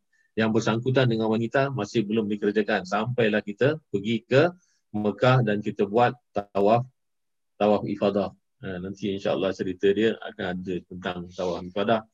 Jadi kalau ikut macam mana Rasulullah Rasulullah buat, iaitu Rasulullah lepas daripada Mina tu, lepas dia bersyukur apa sebagainya, dia pergi ke Mekah, dia balik Mekah, dia apa tu dia tawaf ifadah, kemudian tu dia sa'i, dah jadi tahallul sani, iaitu tahallul yang kedua. Maknanya sudah diangkat semua larangan-larangan ihram. Jadi itu yang Rasulullah kerjakan. Tapi kalau kita ikut mutawif, kita tak buat macam tu. Kita tak balik Mekah. Tapi kita duduk di Mina. Lepas daripada kita sudah dapat tahallul awal, kita tetap berkhemah di Mina. Kalau sekarang ni banyak orang tak duduk di Mina, eh. Sekarang orang banyak duduk di Azizia apa sebagainya tu. Ha, jadi orang kita akan di Mina, kemudian tu nanti uh, kita tunggu sebelas, dua belas dan tiga belas. Uh, iaitu kita melontar ke tiga-tiga jamrah tu. Tapi dulu tempat lontar jamrah tak sama macam sekarang ni. Sekarang ni oh sudah sangat mudah. Kita tak bersesak-sesak, tak berebut-rebut. Tapi dulu, Masya Allah, nak kena betul-betul bawa jemaah ni. Kena jagalah apa lagi yang perempuan. Oh, susah kali dulu nak melontar. Saya ingat lagi, oh susah. Betul. Nah, jadi itu yang kita akan buat lah. Jadi kita boleh stay kat sana, iaitu di Mina dua hari. sebelas, dua belas kita boleh berangkat pergi Mekah kalau kita mau. Tapi sebelas, dua belas, tiga belas pun kalau kita nak stay sampai tiga hari pun kita boleh. Ikut daripada macam mana kita punya mutawif punya tunjuk ajar lah, ataupun daripada kita punya uh, agensi, macam mana dia siapkan perbekalan ataupun siapkan makan ataupun khemah dia itu sampai tiga belas Zulhijah ke tidak. Uh, tapi ada satu pengalaman saya ketika bawa orang pergi haji.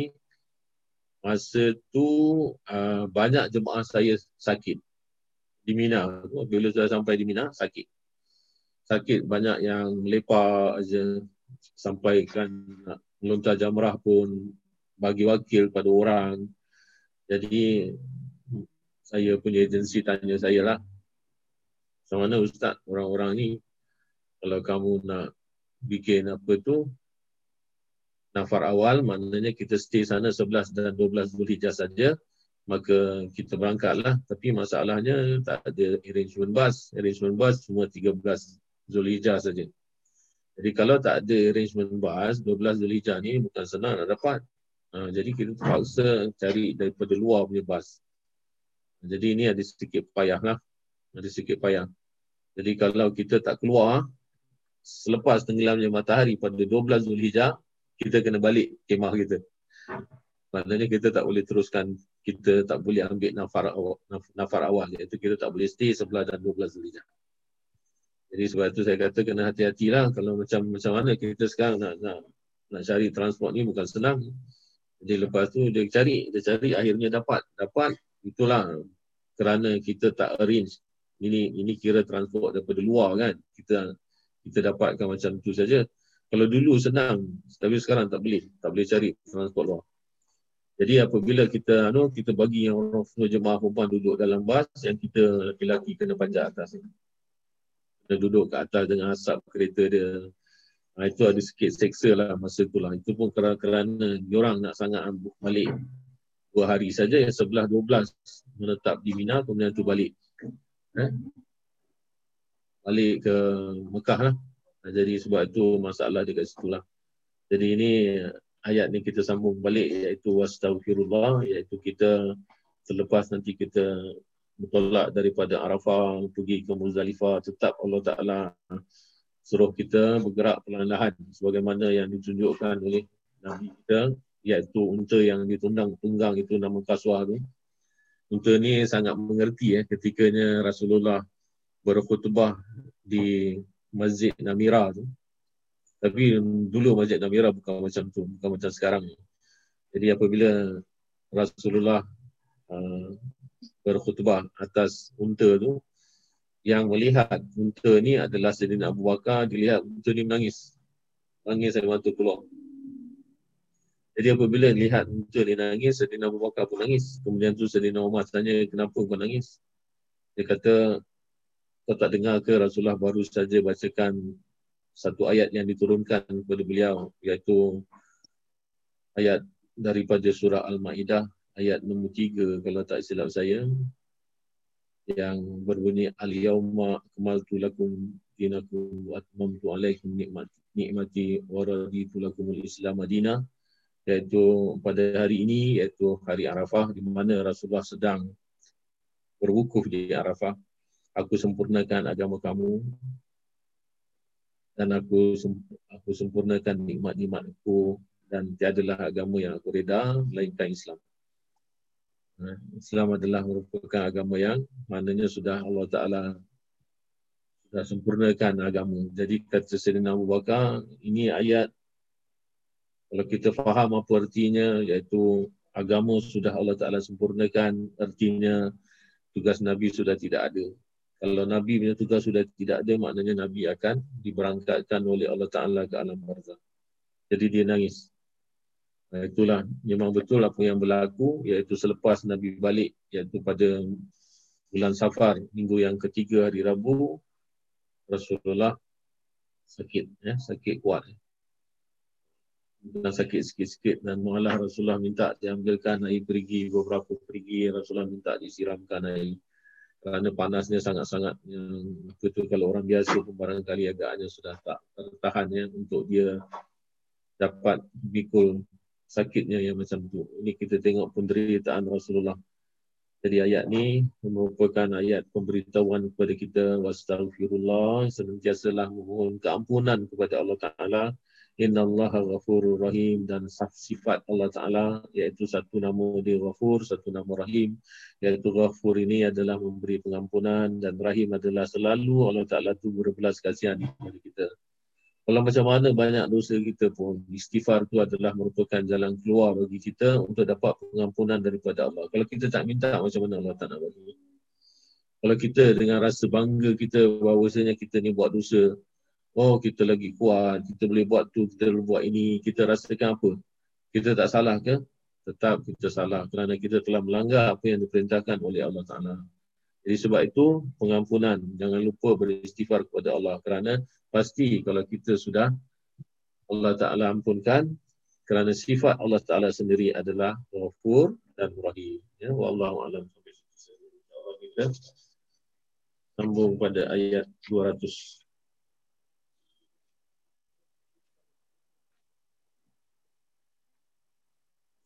Fa iza qadaytum manasikakum, bila kamu sudah selesaikan uh, manasik akum. Manasik itu adalah haji, eh. InsyaAllah nanti kita akan sambung minggu hadapan.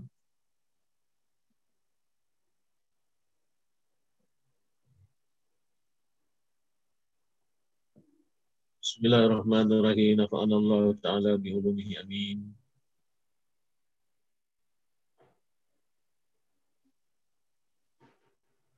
Sambungan.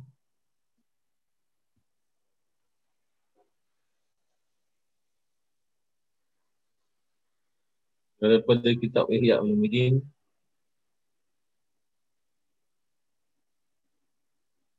muka surat tujuh ratus lima puluh dua, nombor empat ya, sampai nombor empat itu, iaitu dari bawah perenggan satu, dua, tiga.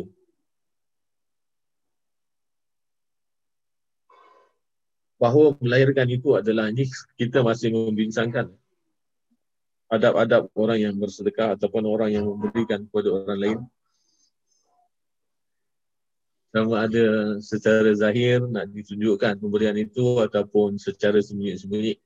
Yang secara sembunyi-sembunyi itu kita sudah bahaskan pada kuliah yang lalu, dan sekarang kita sambung iaitu pemberian secara menzahirkan pemberian itu. Maknanya kalau kita nak bagi ada orang ke tak ada orang ke, kita bagi saja. Iaitu bahawa melahirkan itu adalah menegakkan sunnah bersyukur berfirman Allah Ta'ala wa amma bi ni'mati rabbika fahadith. Ini adalah daripada surah Ad-Duha, dan ayat ini mengatakan dan adapun dinikmati dengan nikmat rabbika Tuhan kamu fahadith, maka kamu ceritakanlah atau kamu tunjukkan. Maksud tunjuk di sini adalah sharing dengan orang lain. Iaitu kalau kita ada duit, kita tak sendiri. Maknanya kita tolong kawan kita, kita tolong jiran kita, kita tolong saudara sesama Islam kita. Itu maknanya sudah menceritakan ataupun kita merasakan bahawasanya dengan perbuatan sharing kepada orang lain itu adalah, adalah merupakan tanda-tanda ataupun perbuatan uh, simboliknya adalah syukur kepada Allah. Mengikut daripada penerangan ayat ini. Jadi sebab tu kalau kita kata kita nak keluarkan duit itu secara zahir, kita nak kita nak sebut itu di, di, di hadapan orang lain pun tak jadi masalah sebenarnya kalau ada, kerana kita berpegang kepada ayat ini. Di mana di sebaliknya pula yang waktu kita membincangkan bagi sedekah secara sembunyi-sembunyi pula, untuk kita jangan sampai terjadi riak dalam hati kita, kerana apabila kalau kita dah melaungkan kita punya sedekah ataupun kita punya pemberian tu macam ni punya banyak, macam ni punya banyak, uh, maknanya macam mana nanti kita akan ada rasa riak. Macam mana yang semalam saya ceritakan sedikit tentang Syekh Sha'rawi kan. Syekh Sha'rawi dia pernah dapat hadiah daripada Raja Dubai uh, waktu dia mengajar di sana, iaitu sebanyak tujuh puluh tiga juta U S dollar. Awak gambarkan, tujuh puluh tiga juta U S dollar dia dapat hadiah daripada Raja Dubai. Dia buat apa dengan duit tu?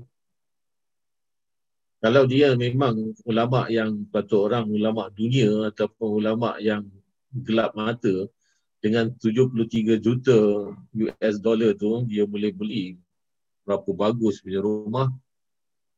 Tapi oleh kerana dia adalah ulama yang sangat terkenal, yang sangat tawaduk, sangat tawaduk, dan dia ni adalah orang yang apa kata paling takut, paling takut ada rasa bangga ataupun ada rasa ada rasa riak ataupun dia ada rasa macam meninggi diri, ada rasa takabur.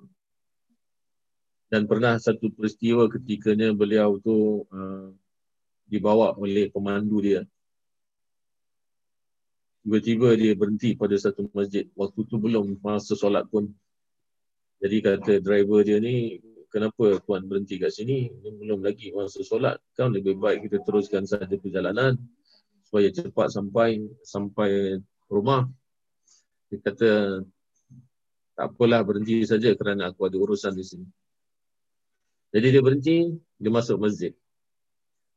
Jadi driver ni ingat agaknya betul lah dia ada Dia ada urusan di masjid tu. Tapi lama sangat. Lama tak keluar-keluar. Jadi driver ni pun keluar daripada kereta dia. Pergilah menyusul. Nak cari kat mana Syekh Sha'rawi ni. pergi masjid, ingat dia buat apa dalam masjid, zikir ke, dia tikaf ke apa ke, tengok masjid tak ada orang. Memang belum time sembahyang pun. Jadi dia cari, cari punya cari, masuk toilet. Masuk toilet, dia tengah buat apa dalam toilet? Dia tengah cuci toilet. Dia buka baju dia, dia taruh tepi, dia gunakan apa tu, baju, ni apa ni, uh, pembersih yang ada disediakan oleh pihak masjid tu, dia cuci, dia scrub lantai, dia cuci jamban apa semua. Jadi driver dia kata, apa kau buat ni? Tuan Syekh, apa buat? Apa sudah jadi? Dia kata, sebenarnya bila aku bagi ceramah, bila aku bagi nasihat pada orang, terkadang-kadang aku merasakan ada sikitlah rasa bangga dalam diri aku. Bila aku rasa macam itu, ni bukan orang cakap, kata dia. Orang pun tak cakap apa-apa, orang pun tak ada apa-apa bagi komen. Tapi aku terkadang-kadang merasakanlah bahawasanya ketika aku cakap tu, aku rasa macam, eh, aku macam pandai lah. Aku macam begitulah, aku macam begini. Itu terasa lintasan-lintasan tu.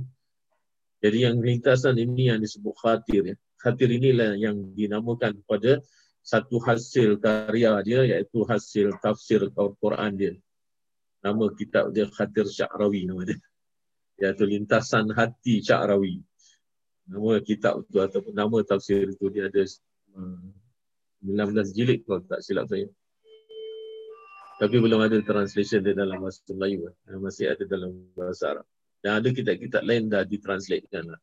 Jadi begitu kalau kita tengok dia tu, dia apabila dia rasa macam dia ada sikit rasa bangga waktu dia menjalankan dakwah dia tu, dia akan buat macam tu. Dia kata, aku akan menghinakan diri aku dengan membasuh tempat-tempat yang orang akan merasakan bahawasanya aku tak akan nak buat benda-benda macam ni. Tetapi itulah aku, kata dia. Ha, jadi dia kata, kau jangan bilang sama siapa, kau rahsiakan sudah. Kerana itu memang perangai aku. Dan banyak kali, bukan satu dua kali yang orang nampak dia basuh. Ha, kerana dia nak, dia punya dia punya rasa bangga tu yang terlintas dalam hati dia. Ini bukan orang cakap, tapi dia rasa macam tu. Dia akan bersihkan diri dia dengan menghinakan diri dia pada tempat-tempat membasuh. Tak kira bukan toilet, bukan apa tu toilet, masjid tempat dia saja. Di mana pun dia, dia akan cari. Dia akan cari tempat-tempat macam ni, dia akan bersihkan rumah Allah. Ha, itu kalau kita tengok macam mana orang yang senantiasa menjaga hati dia, warak dia. Jadi sebab tu orang macam mana pun kita tunjukkan kita punya sedekah kepada orang bagaimana hadis ini, hati pun nak kena jaga. Jangan kita hanya ambil ini sebagai dalil, kemudian tu hati kita biarkan macam tu saja. Jadi artinya, dan kurnia Tuhan engkau, hendaklah siarkan ataupun kau nak tunjuk ataupun kau nak nyatakan. Bahawanya kita ada kereta. Kita ada kereta, kita drive. Kita drive. Nak pergi sembahyang Jumaat lah. Nak pergi sembahyang Jumaat. Tadi saya pergi sembahyang Jumaat sekali keluar daripada daripada masjid, nak pergi uh, nak pergi bus stop, jatuh. Terpeleset, jatuh, terlentang. Allahu Akbar. Macam mana boleh jatuh? Saya pun tak tahu macam mana boleh jatuh. Tiba-tiba je. Pasal tu lantai tu pasir lah. Yang dekat pavement tu pasir. Jadi licin. Licin saya jalan agak cepat sangat ke apa. Tergelincir. Jatuh. Jatuh terlentang lah. Tadi. Tapi nampak macam okey lah boleh jalan. Sekarang pun nampak macam sakit sikit-sikit lah. Kalau macam sakit banyak, besok baru pergi doktor lah tengok lah. Apa tulang ke apa kan, kita pun tak tahu eh. Yang dah tua-tua jatuh ni buruk lah. Jadi tadi macam saya kata, orang ada kereta, dia nak pergi sembahyang Jumaat, kemudian tu dia lalu kat bus stop, dia tengok orang pun pakai songkok, pakai jubah, nak pergi sembahyang. Faham sajalah. Bang, pergi mana? Masjid. Ah, ha, pergi ni lah, Makruh lah. Okey, mari bang naik. Lepas tu pergi lagi satu bus stop, ada lah. Sampai kita punya, kira kita punya kereta pool lah. Satu kereta semua dah ini, ha, kita pergi. Pasal memang tujuannya sama. Yang ini kalau kita kata sebagai orang yang menunjukkan nikmat kepada Allah Ta'ala. Dia gunakan nikmat dia sharing dengan orang lain. Tak adalah dia kata orang, kereta kosong. Kita lalu kat depan orang ni. Orang ni dah tentu kita nampak pakai jubah nak pergi sembahyang. Kita horn pun tidak. Yang mana satu sekarang yang nak menunjukkan dia tu sombong ke tidak. Tentu dengan dia sendiri drive kereta kosong, dia jalan lalu, kemudian tu dia tak indahkan orang lain, menunjukkan kesombongan dia, daripada kita horn dia, lepas tu ajak dia duduk ataupun ajak dia naik kereta, lebih kita merasakan bahawa sebenarnya orang yang offer kita kereta tu tidak akan kita katakan dia sombong. Nah, jadi sebab itu digunakan dalil ini sebagai untuk kita memberikan kepada seseorang, kerana memang pemberian itu adalah merupakan sharing ataupun kita berkongsi rezeki dengan dengan orang lain. Ha, macam mana tu apa rancangan Gegar Baganza tu kan. Dia punya penaja tu dia kata kita berkongsi rezeki dengan orang lain. Tapi itu dia, dia punya pasal lah, dia nak kasih siapa. Nak kasih apa tu penyanyi-penyanyi veteran tu dia punya hal lah. Tapi sekurang-kurangnya mesej yang dia nak sampaikan adalah kongsi rezeki. Ini yang sebagaimana dalam ayat ini menceritakan hadis tu maknanya adalah kongsi. Kongsi rezeki menunjukkan nikmat yang kita dapat ni bukan kita sendiri yang yang minum, bukan sendiri yang makan, bukan sendiri pakai. Menyembunyikan adalah kufur, menutupkan nikmat. Dan jadi kalau kita nak sembunyikan kita punya nikmat yang diberi oleh Allah Ta'ala, jangan aku buat-buat macam aku ni tak kaya lah, macam aku miskin. Ha, ini yang dikatakan oleh sebagian ulama sebagai menutup. Makna kufur bukan bukan kafir. Makna kufur tu ada dua. Yang kufur ni adalah menutupi nikmat yang sebenarnya Allah Ta'ala bagi, tapi kita buat-buat yang kita ni ha, tak bagus. Maknanya kita ni tak kaya, kita miskin. Dan Allah Azza wa Jalla tidak menyukai orang yang menyembunyikan apa yang dianugerahkannya dan dilekatkannya orang itu dengan kekikiran. Maka firman Allah Ta'ala, allazina yabkhaluna wa ya'muruna an-nasa bil bukhli wa yaktumuna am wa yaktumuna ma atahumullahu min fadli. Ha, jadi apa maksudnya, iaitu orang-orang kikir menyuruh manusia supaya bersifat kikir ha, dan menyembunyikan kurnia yang diberikan Allah kepadanya. Jadi ini oleh sebagian orang dia akan buat sebabnya supaya orang tak tahu yang dia tu kaya. Jadi orang tak minta-minta dengan dia. Jadi nampak kita buat macam low profile lah walaupun kita kaya. Nah, ini semua perangai-perangai manusia. Bersabda Nabi sallallahu alaihi wasallam, apabila Allah Ta'ala menganugerahkan suatu nikmat kepada hamba-Nya, niscaya suka ia agar nikmat itu kelihatan pada hamba-Nya. Jadi ini yang disabdakan oleh Rasulullah yang macam bunyinya tu agak-agak senada dengan wa amma bi ni'mati rabbika hadith.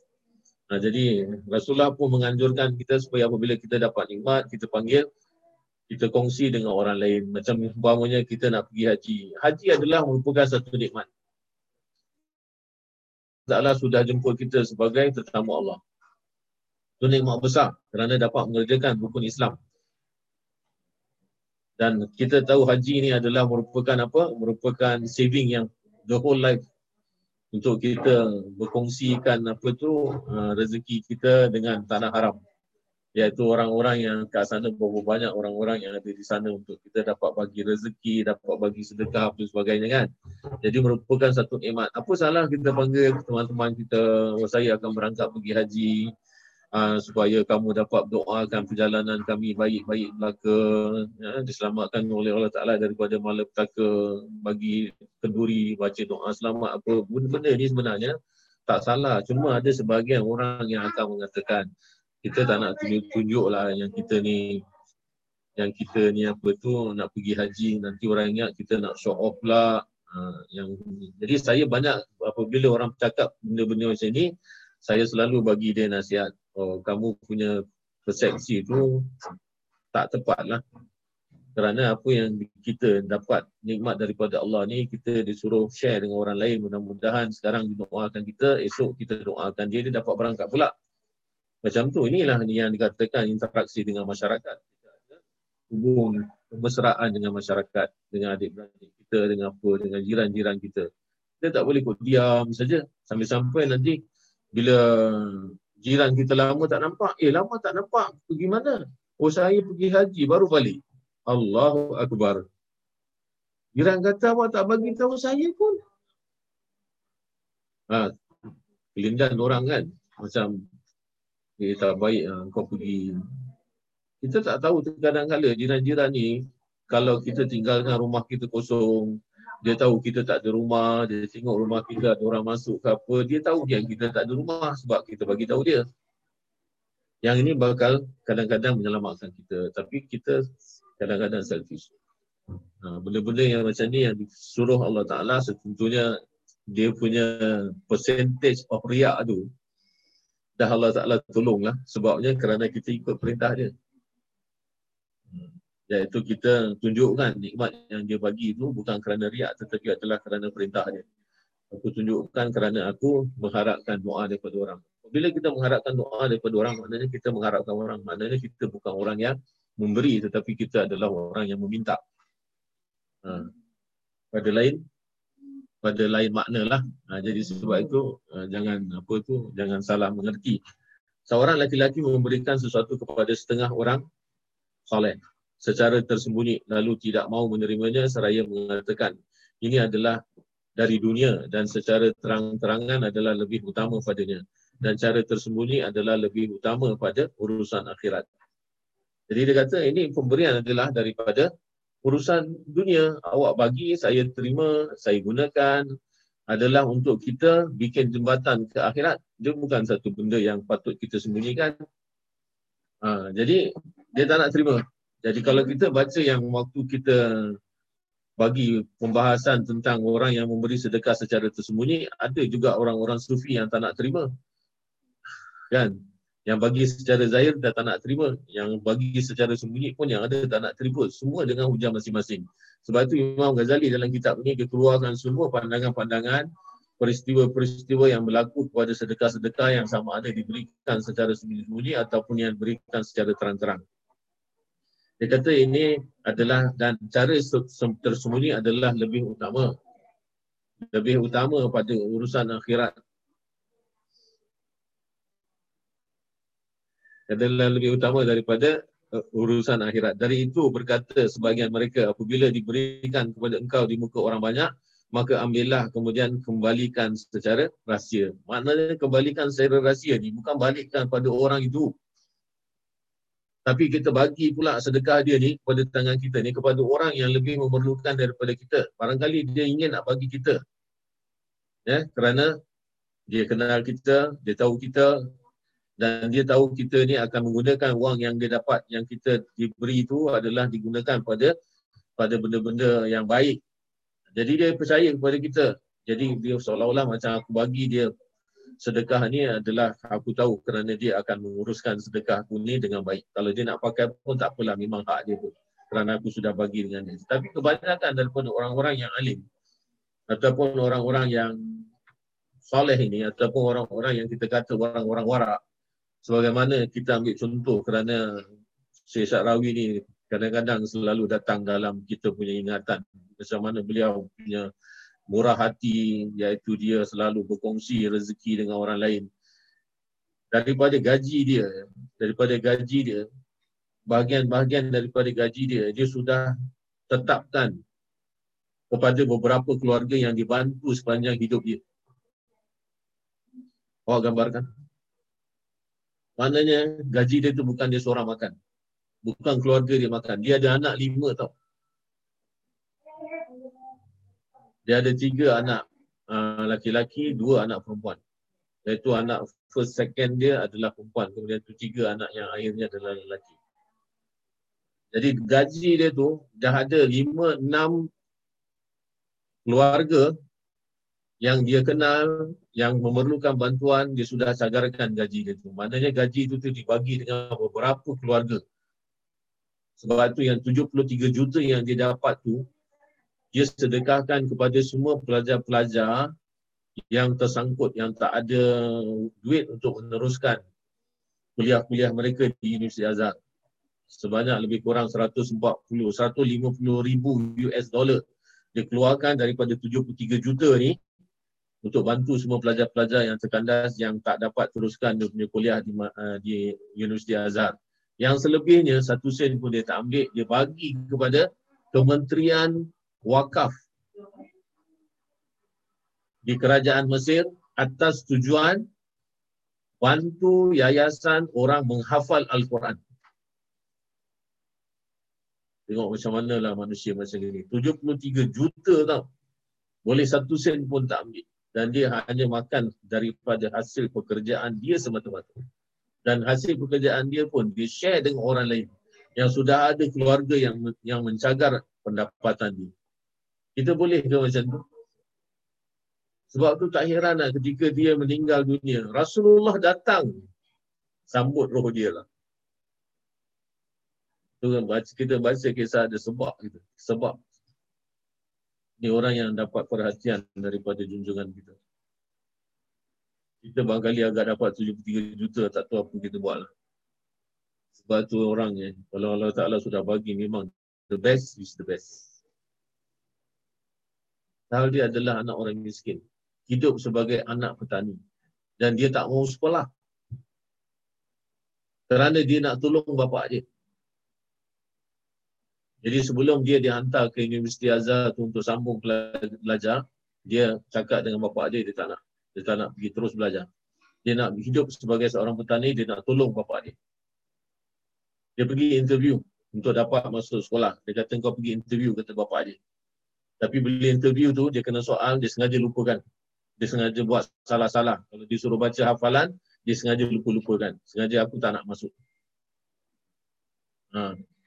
Lepas tu second time dia kena interview. Saya kena interview, mata dia, dia taruh abuk.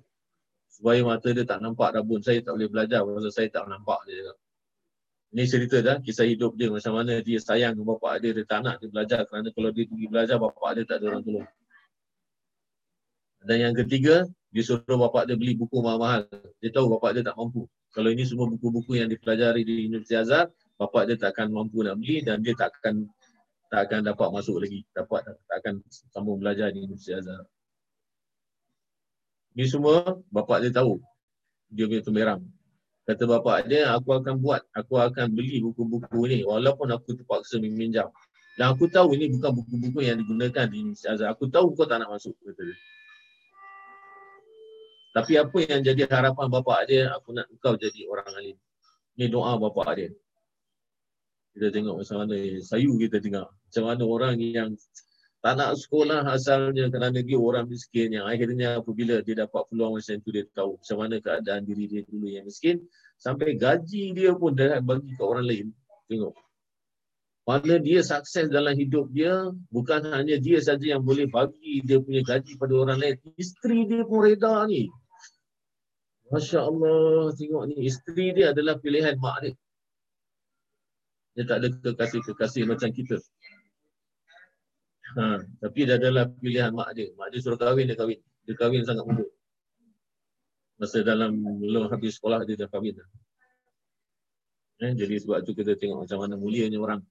Apabila Allah Ta'ala nak bagi dia kebaikan, kebaikan pula dapat. Dari itu berkata sebayang mereka, apabila diberikan kepada engkau di muka orang banyak, maka ambillah kemudian kembalikan secara rahsia. Jadi ada banyak perkara-perkara yang terkadang-kadang kita buat, kita tak payah nak bilang orang apa kita buat, tetapi kita tolong orang. Ha, ini yang kebanyakan daripada perangai-perangai ahli bait, iaitu keturunan daripada Rasulullah, banyak yang buat macam ini dan yang saya kenal. Mereka tu tak heran duit. Kadang-kadang dia dapat duit pun dia bagi. Walaupun memang ada yang kumpulkan harta, tetapi tak semualah. Ya. Bersyukur pada pemberian orang itu dianjurkan, bersabda Nabi sallallahu alaihi wasallam, siapa yang tidak mensyukuri manusia, maka dia tidak mensyukuri Allah Azza wa Jalla. Sebagaimana yang saya pernah ceritakan, iaitu saya selalu, masa saya kerja di apa tu, Masjid Mawar Saleh, ada Habib-Habib datang daripada Indonesia, daripada luar negara ni kan, di ziarah makam. Dia masuk ofis, ada satu Habib tu yang saya kenal, iaitu Habib uh, Masyur. Ha? Habib Alwi Al-Masyur nama dia. Dia dengan saya baiklah. Tak tahu kenapa dia baik dengan saya, saya pun tak tahu. Jadi kalau saya, dia datang ziarah makam, dia selalu masuk ofis cari saya lah. Dan saya selalu bagi dia sedekah. Saya bagi dia hadiah. Dia kalau dapat wang daripada saya, saya bagi dia hadiah. Dia yang first saja dibuat, dicium.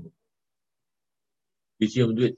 Dia kata, bukan cium duit ni kerana kita suka dia, tetapi ini adalah merupakan nikmat daripada Allah. Kata dia. Datang daripada orang yang ada di makam, orang yang serve makam. Kata dia, ini orang-orang baik. Kata dia macam tu. Jadi saya menerima ini sebagai satu hadiah daripada orang baik. Nikmat daripada Allah. Ya, InsyaAllah saya akan pergunakan kepada jalan yang baik. Ha, macam tu. Jadi itu yang dikatakan sebagai mensyukuri manusia. Jadi apabila kita bagi kepada seseorang, orang itu akan merasakan, oh bahagia mendapat daripada kita sebagai satu hadiah. Dan dia akan doakan kita. Macam mana kita dapat daripada orang, kita doakan. Macam mana dulu kalau guru kita orang salam duit dengan dia, dia selalu kata, ajarakallah fi ma'atai. Mudah-mudahan Allah Ta'ala mengganjaran kau daripada apa yang kau beri. Kita bagi dia sepuluh, kita akan dapat balik berganda daripada itu kerana doa dia, disebabkan dia adalah orang alim. Dia orang yang senantiasa warak, jaga peribadi dia, menjaga hati dia. Bersyukur pada pemberian orang itu dianjurkan, kerana apabila kita dikatakan bersyukur atas pemberian orang, maka itu adalah merupakan sabda Rasulullah, siapa yang tiada mensyukuri manusia, maka dia tidak mensyukuri Allah Azza wa Jalla. Syukur itu adalah sama dengan pembalasan atas pemberian. Hingga Nabi sallallahu alaihi wasallam bersabda, barang siapa yang menyerahkan kepadamu suatu pemberian, maka balaslah. Kalau tidak sanggup, maka pujilah dia dengan kebaikan dan berdoalah kepadanya. Ha, jadi kalau kita tak sanggup nak bayar ataupun kita nak sang, tak sanggup nak balas apa yang diberikan kepada kita, kita disuruh doa. Berkata yang baik-baik, puji dia. Mudah-mudahan dia tu apa itu ha, memberi, mendapat rahmat daripada Allah dan sebagainya, sehingga kamu mengetahui bahawa kamu telah membalas kebaikannya, walaupun dengan perkataan. Balasnya dengan perkataan perkataan yang baik dan berdoa. Tak kala berkata kaum muhajirin, orang-orang yang berhijrah ke Madinah mengikuti Nabi sallallahu alaihi wasallam tentang syukur, wahai Rasulullah, belum pernah kami menjumpai orang yang sebaik uh, kaum ataupun penduduk yang kami tempati pada mereka, iaitu orang-orang Madinah. Kerana orang-orang Madinah ni terkenal orang-orang yang sangat pemurah. Apalagi kalau yang mereka tu uh, diberikan partner ataupun diberikan kawan oleh Rasulullah daripada penduduk-penduduk Mekah yang dikenal sebagai orang-orang muhajirin, mereka tu sangat bahagia. Eh. Kita tengok macam mana peribadi orang-orang Madinah. Maka bagi bagi bagikan hartanya kepada kami sehingga kami takuti mereka habiskan semuanya untuk memperoleh pahala. Jadi apabila ada perintah oleh Rasulullah tentang sedekah, tentang kumpul dana untuk peperangan, orang-orang Madinah ni, dia macam like nobody business. Dia ada apa yang dia ada, dia kasih. Bagi dia, perjuangan Islam adalah penting daripada harta yang dia miliki. Kita tengok orang-orang Madinah punya murah hati. Jawab Nabi sallallahu alaihi wasallam, tiap-tiap apa yang kamu syukuri kepada mereka dan kamu pujikan, adalah itu pembalasan namanya. Jadi walaupun kita tak bagi secara secara terang, balasan itu berbentuk benda, tetapi adalah berbentuk puji-pujian. Sekarang apabila anda telah mengetahui segala pengertian ini, ha, dah habis cerita tu, kemudian tu Imam Ghazali kata, ha, sekarang masanya untuk kita buat perbezaan.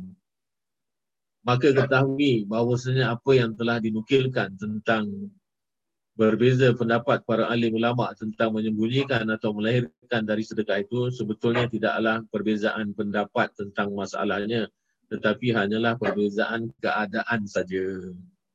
Nah, jadi subjeknya bukan benda tu, sama ada nak, bukan sedekahnya sama ada nak disembunyikan ataupun nak dibagi terang-terang, tetapi adalah bersangkutan dengan keadaan. Macam mana keadaan? Kalau misal kata keadaan itu baik untuk kita bagi terang-terang, ya bagi terang-terang. Kalau keadaan tu tak baik untuk kita bagi terang-terang, kita bagi sembunyi-sembunyi. Macam contoh Rasulullah pernah mengatakan dalam apa tu perbincangan tentang orang yang bagi terang-terang tu, dia kata kalau kamu nak bagi terang-terang, maknanya kalau ada banyak orang, kamu bagi satu orang, yang lain semua kamu tak bagi. Ha, yang ini tak boleh lah. Kerana dalam keadaan yang macam ni, eh kenapa bagi dia satu orang, kenapa tak bagi aku? Kenapa yang lain semua tak dapat? Bagi satu, bagi dua, kemudian tu yang lain semua tak dapat. Jadi orang akan kecil hati. Jadi ini lebih bergantung kepada keadaan berbanding dengan perbuatan bersedekah itu sendiri. Maka di sini membuka kulit tempat, tampak isi. Jadi apa yang dimaksudkan oleh Imam Ghazali, kita kupas satu-satu. Supaya intinya kita akan dapat melihat, iaitu kami menegaskan bahawa tidaklah kami menetapkan suatu hukum dengan tegas. Jadi dalam pandangan Imam Ghazali sendiri, dia tak kata bagi terang-terang itu baik dan dia pun tak kata bagi sembunyi-sembunyi itu baik. Dan dia menyerahkan itu pada keadaan, bahawa menyembunyikan itu adalah lebih utama daripada segala hal atau melahirkan itu adalah lebih utama. Dia tak bagi jawapan sama ada yang sembunyi-sembunyi baik ataupun yang bagi terang-terang baik. Tetapi hal itu berbeza menurut perbezaan niat. Jadi dia kata, terpulanglah kepada kamu. Kalau kamu rasakan kamu nak bagi sembunyi-sembunyi kerana hati kamu lemah nanti jadi riak, maka sembunyi-sembunyi itu lebih baik. Kalau kamu rasakan kamu dapat memelihara diri kamu daripada riak, ha, maka bagi terang-terang itulah yang lebih dituntut. Sebabnya daripada ayat tadi, Fa'amma wa'amma binikmati rabbika fahadis. Jadi berbeza niat yang diniatkan, dan niat itu berbeza dengan berlainan keadaan dan orang. Jadi tak sama. Kadang-kadang kita nak tengok orang ni, orang ni boleh tak kita bagi secara terang-terang, nanti dia kecil hati. Apalagi orang yang punya apa, uh, yang punya kedudukan, yang punya apa tu pandangan daripada masyarakat. Kemudian tu kita nak salam dengan dia, ataupun kita nak bagi hadiah, ataupun dia tu ada orang berpangkat. Nanti seolah-olah macam nanti jadi fitnah pula. Yang ini pemberian ada sebagai sogok ke apa, ataupun sebagai rasuah, itu pun boleh jadi juga. Dari itu saya ugilah bagi orang yang ikhlas mengintip dirinya sendiri. Jadi kita jujurlah. Kita jujur kepada diri kita sendiri. Sama ada kita nak bagi terang-terang, akan datang riak, atau kita nak sembunyi-sembunyi yang untuk menutupi riak kita, atau sebaliknya. Sehingga dia tidak terikat dengan tali tipuan dan tidak tertipu dengan kesangsian tabiat dan dayaan setan. Ha, jadi setan tu kadang-kadang dia mencelah. Ha, apabila kita keluarkan duit ribu-ribu, kita keluarkan untuk sedekah, untuk buat tu, untuk buat ni. Ha, jadi setan tu pun startlah dia berbisik-bisik kepada kita. Ha, kamu ni orang pemurah. Esok-esok kalau ada projek macam ni, kamu bagi lagi. Ha, yang lebih banyak, yang lebih tinggi. Ha, jadi yang masalah yang macam ni, terkadang-kadang kita sendiri merasakan kita tak sanggup untuk terima tipuan yang macam ini, maka kita buat bodoh je lah. Maknanya kita buat sembunyi-sembunyi sudah. Jadi itu semua diserahkan kepada peribadi orang yang memberikan. Dayaan dan tipuan itu lebih banyak pada pengertian menyembunyikan uh, daripada melahirkan. Jadi kalau nama tipuan tu lebih banyak pada menyembunyikan daripada melahirkan, di mana sebetulnya dayaan dan tipuan itu terdapat pada kedua-duanya. Ha. Jadi sebenarnya bukan kita kata sembunyikan tu lebih kurang daripada bisikan ketikanya kita melahirkan sedekah kita terang-terang. Tapi sebetulnya dia adalah uh, terdapat pada kedua-duanya. Sama ada sembunyi pun ada terdapat, ada benda-benda bisikan syaitan, dan sama ada kita nak sedekah secara lahir pun ada bisikan syaitan. Jalan masuknya tipuan pada dirahsiakan. Jadi kalau kita rahsiakan, macam mana setan ni nak masuk, nak mencelah ni? Nah, sebab tu dia kata kat sini, dia punya subtopik dia, masuknya tipuan pada sesuatu yang dirahsiakan. Jalan mana yang setan nak, nak masuk ni? Ialah dari kecondongan tabiat manusia kepadanya. Kerana padanya kurang kemegahan dan kedudukan, jatuh derajat pada pandangan manusia dan pandangan makhluk kepadanya dengan mata penghinaan, dan kepada si pemberi dengan mata pemberi nikmat yang berbuat kebaikan. Ha, jadi dia akan tuju kepada kepada orang yang diberi. Setan ni akan tuju kepada orang yang diberi. Dia eh, bagi sembunyi-sembunyi tu. Yang sudah kita jelaskan, iaitu apabila kita dapat amanah daripada seseorang yang untuk memberikan sedekah dia dengan pesanan ataupun dengan apa wasiat, ya, bagi ni kamu sembunyi, eh kamu jangan ceritakan dengan siapa-siapa sampai aku mati. Kerana apa orang selalu cakap sampai aku mati? Baru kalau nak cerita-ceritalah. Kerana sudah mati dah tak ada fitnah lagi. Setan nak buat apa nak fitnah orang mati? Setan tak ada kerja ke? Ha, setan lebih banyak kerja dia nak fitnahkan orang hidup, supaya orang hidup tu ikut jalan dia. Tapi kalau orang dah mati, dah habis, dah tamat, dah buku dia semua dah habis, dah, dah diangkat pena dah. Dakwat pun dah kering, dah tak ditulis apa-apa untuk orang yang sudah mati. Orang yang mati tinggal hanya tunggu kebangkitan dan hari hisab. Jadi dia akan pergi kepada orang yang dibagi. Orang yang dibagi ni pula macam seolah-olah lah. Eh, kesian eh. Kita tengok dia macam tak ada duit, orang pandang dia hina, orang buat dia macam-macam. Sebenarnya dia banyak tolong kita tau. Ha. Kita nak tolong dia lah. Maknanya kita tolong dia untuk naikkan dunia derajat. Dengan masa yang sama, kita telah melanggar amanah dia. Jadi kita telah membantu kerja setan. Ini salah satu daripada apa yang dihadapi oleh Syekh Sha'rawi ketika dia bertugas untuk menasihati orang-orang yang buat bom bunuh diri. Jadi dia jumpa orang ni, dia tanya, kenapa kamu buat kerja ni? Dia kata kerana aku nampak yang yang mereka buat tu semuanya maksiat. Mereka tak layak duduk dalam dunia ni dengan penuh maksiat. Jadi sebab tu habis senang aku bunuh je lah. Aku taruh bom, aku meletupkan. Jadi kata Syekh Sha'rawi, kalau kau dah bunuh dia, kat mana mereka pergi? Lepas mati. Kat mana tempat dia di sisi Allah? Eh, neraka lah, kata dia. Kerana mereka tu maksiat. Memang, memang, memang mereka tu maksiat, mati masuk neraka. Dan tu dia memang janji Allah, kata dia. Tapi kamu tolong kerja syaitan. Kamu sama dengan syaitan. Kerana syaitan pun nak orang masuk neraka, syaitan tak nak orang masuk syurga. Jadi orang ni baru. Kata orang, buka minda dia, eh betul juga ya. Aku ni sebenarnya tolong kerja syaitan. Kerana syaitan nak orang masuk neraka lebih banyak orang masuk syurga. Syaitan nak menegah kita daripada berbuat kebaikan. Yang syaitan nak adalah untuk merumuskan kita ke neraka. Jadi sebab tu aku sudah memudahkan kerja syaitan. Jadi kata Syekh Sha'rawi, engkau sama syaitan sama. Kerana engkau nak masukkan orang lebih banyak ke neraka. Sepatutnya kita, yang Nabi ajar kita bukan macam ni, kata dia.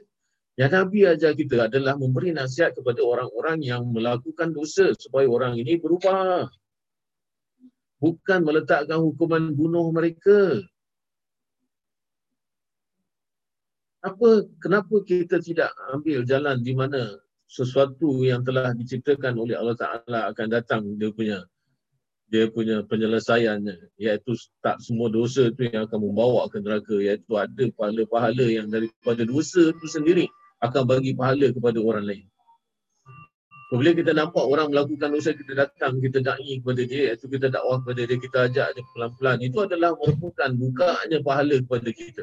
Dan apabila dia menerima dakwah kita, dia terima nasihat kita, adalah bagi dia taubat, pintu taubat yang kita perintahkan ataupun kita suruh dia supaya masuk dalam pintu ni dan kamu bersihkan daripada dosa. Ini semua banyak peluang-peluang yang kita dapat yang diberikan oleh Allah Ta'ala dalam sebab orang buat dosa. Sebab itu Rasulullah buat apa ketika Rasulullah nampak orang dosa? Rasulullah tegur dia, Rasulullah panggil, nasihatkan, Rasulullah bagi paling kata orang yang paling lembut punya perkataan kepada orang-orang seperti macam ini. Sampai Rasulullah ketikanya dibangkitkan hari kiamat. Pertama-tama yang ditanya, di mana umat aku yang dosa? Itu yang Nabi tanya. Dia tak tanya orang alim, dia tak tanya anak dia, dia tak tanya isteri dia. Tetapi dia tanya umat aku yang berdosa di mana. Kerana dia takut sudah nanti dimasukkan ke dalam neraka. Concern Nabi pada kita. Tapi kita senang-senang saja bunuh saudara sesama Islam kita. Ha, Waimah ni orang kafir sekali pun kita tak boleh bunuh. Kerana Allah Ta'ala satu hari bagi dia hidayah, dia akan masuk Islam ataupun dia akan faham tentang Islam. Siapa kita yang nak meletakkan hukum mati pada dia? Jadi sebab tu cara dakwah Imam Sha'rawi ni beza sikit. Eh. Kita kata sampai beliau tu dapat dikatakan sebagai mujadid zaman. Eh. Jadi zaman tu kerana janji Allah Ta'ala kepada Nabi, iaitu setiap seratus tahun sekali ada satu orang yang dibangkitkan sebagai mujadid, iaitu membaharukan agama, iaitu dia mengingatkan kembali kita punya way of thinking, kita punya persepsi terhadap masyarakat, terhadap Islam tu kembali kepada seolah-olah macam zaman ketikanya Rasulullah mengembangkan Islam, iaitu nak balikkan hati kita kepada macam mana hati kita kepada Islam itu. Ha, itu yang dikatakan sebagai mujadid zaman, eh, iaitu tiap seratus tahun sekali, setiap satu abad. Dan dia adalah orang yang dipilih ataupun orang yang disebut kerana semua para ulama sezaman dengan dia mengatakan Imam Sha'rawi mempunyai oh, akal yang sangat luar biasa, kepantasan dia dia berfikir, kemudian tu lintasan-lintasan hati dia yang memberikan dia punya tafsir yang dinamakan tafsir Sha'rawi tu adalah mengupas setiap bidang ilmu dan dia menyesuaikan dengan perkara yang berlaku. Ya? Nah, inilah di suatu penyakit. Inilah dia satu penyakit yang tertanam dan menam di dalam jiwa, dan dengan perantaran penyakit itu setan melahirkan pengertian-pengertian kebajikan. Ha, setan akan masuk dalam bentuk yang baik. Ha, kerana apa? Dia akan ketuk pintu hati orang yang menerima Eh, come on lah, wake up lah. Kau ni tak memberi balasan kepada orang yang buat baik kepada kau. Kau rahsiakan kebaikan dia. Sampai orang tak tahu dia baik tau. Ha. Sehingga dia membuat alasan kebenarannya dengan pengertian yang lima yang telah kami sebutkan dahulu. Iaitu rujuk pada uh, yang pembahasan memberi secara terang-terang. Ukuran dan lip, sip, sifat. Ha? Ukuran dan sifatan itu semuanya adalah satu, iaitu perasaan sakitnya dengan terbuka berita penerimaannya akan sedekah adalah seperti sakitnya dengan terbukanya sedekah yang diterima oleh sebahagian teman-teman dan kawan-kawannya. Sehingga kalau ia bermaksud menjaga manusia daripada mengumpat, dengki dan buruk sangka atau menjaga rusaknya yang tertutup atau menolong si pemberi kepada merahsiakan atau memeliharakan ilmu daripada pemberian, maka semuanya itu termasuk yang berhasil dengan pembukaan sedekah temannya. Jadi ini semua adalah merupakan jalan-jalan yang dimasuki oleh syaitan. Dia letakkan rasa iri hati kepada teman yang tahu. Kemudian tu kita mula-mula cerita dengan satu orang aja. Lepas tu nanti beritanya terus. Kita akan cakap, eh aku cerita dengan kau, kau jangan cerita dengan siapa eh. Lepas tu yang orang ni pula cerita dengan orang lain. Lepas tu sama juga dia punya, dia punya ungkapan yang dia sebut tu. Aku cerita dengan kau, ni orang lain tak tahu tau, tapi kau jangan cerita dengan orang lain lah. Nanti orang tu pun cakap macam tu juga. Jadi lama kelamaan sudah banyak. Ha, jadi yang ini yang dikatakan sama saja. Sama saja kalau orang tu sakit hati dengan terbuka sedekahnya yang diterima sebahagian teman-teman.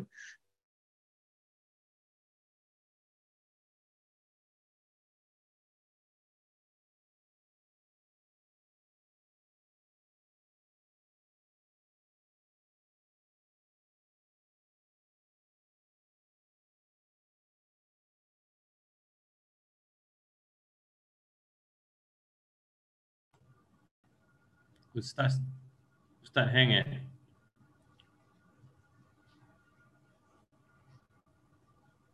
Ah, kita punya, kita okey ah.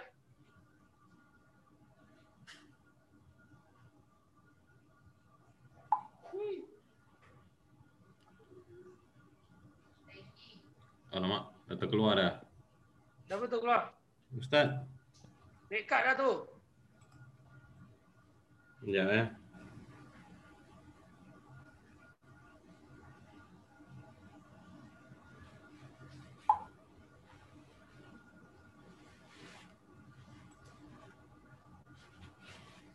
Okay, sekejap eh. Uh, operation team tengah buat something lah, back end lah.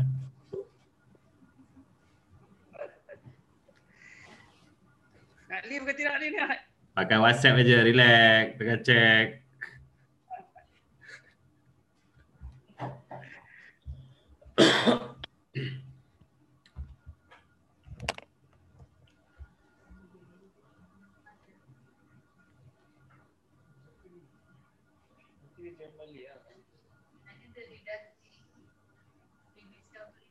Cik Selamat, Syakir hmm. mana? Syakir. Ada orang cari you.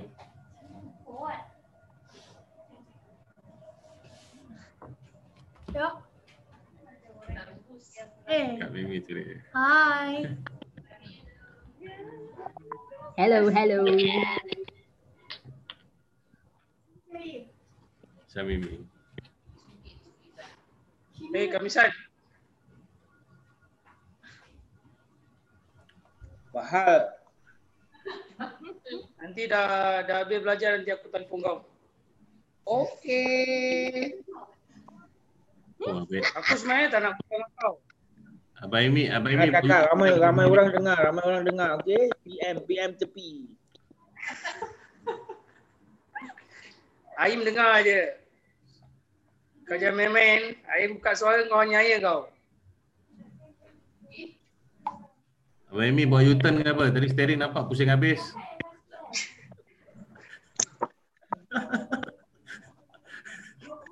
Kau tengah driving lah. Pusing-pusing tadi nampak steering dia. Mesti tengah U-turn tu. Ha, okay, ha, nampak steering kau nampak. Ha, ada U-turn lagi. Kita letak handphone kat situ lah. Mana dashboard nanti? Dah holder kan? Dia sembunyi, dia sembunyi. I know. Nah, dah, dia tengah driving tu, dia tak, dia tak nak bercakap pun, dia senyum je. Balan, dia kat mana ni sekarang ni Balan? Maldives tu. Ha? Sabah, Sabah. Sabah. Hmm. Tu Sabah eh. Demi tak ada yang minat. Walaupun Sabah ada Covid, kita beranikan diri. Oh. Tu jumpa Safi Abdal sekejap lah tu. Ya. Safi Abdal. Ah. K L okey, K L. K L masih okey ha. Tapi kita kat hotel balik keluar K L C C, balik hotel tak boleh pergi mana-mana. Tadi tengah hari makan nasi bandar sekejap.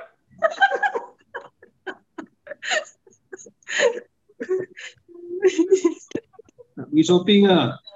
Tak, tak sempat lah. Dia, dia kena ni ah, nak masuk kena tiga layer ah. Ha, habis siapa nak kena test semua leceh kat K L.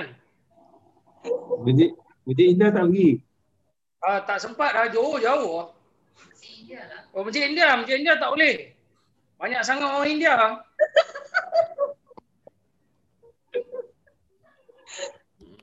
Masalah kat sini semua cicit. Hindu lah.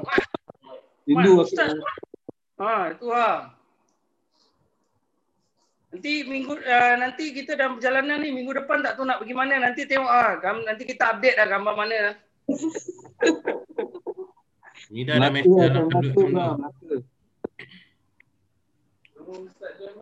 Eh, Mat, asal lambat lah Mat. Ah, tu Mida ada mesej dalam uh, W uh, W M. Ha. Apa dia? Abang Mat, dia mana? Abang Mat. Hmm? Abang Mat, dia sama dia, senyum-senyum je. Marah nanti kawan tu. Kak apa India India.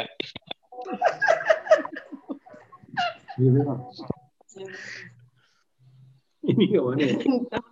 Ini kat mana ni? Tak tahu dia dekat mana ni. Haji Samad tak nampak Haji Samad. Haji Samad off lah. Ah, okey. Dah. Okey, okay, semua semua semua senyap. Okey, diam diam diam semua.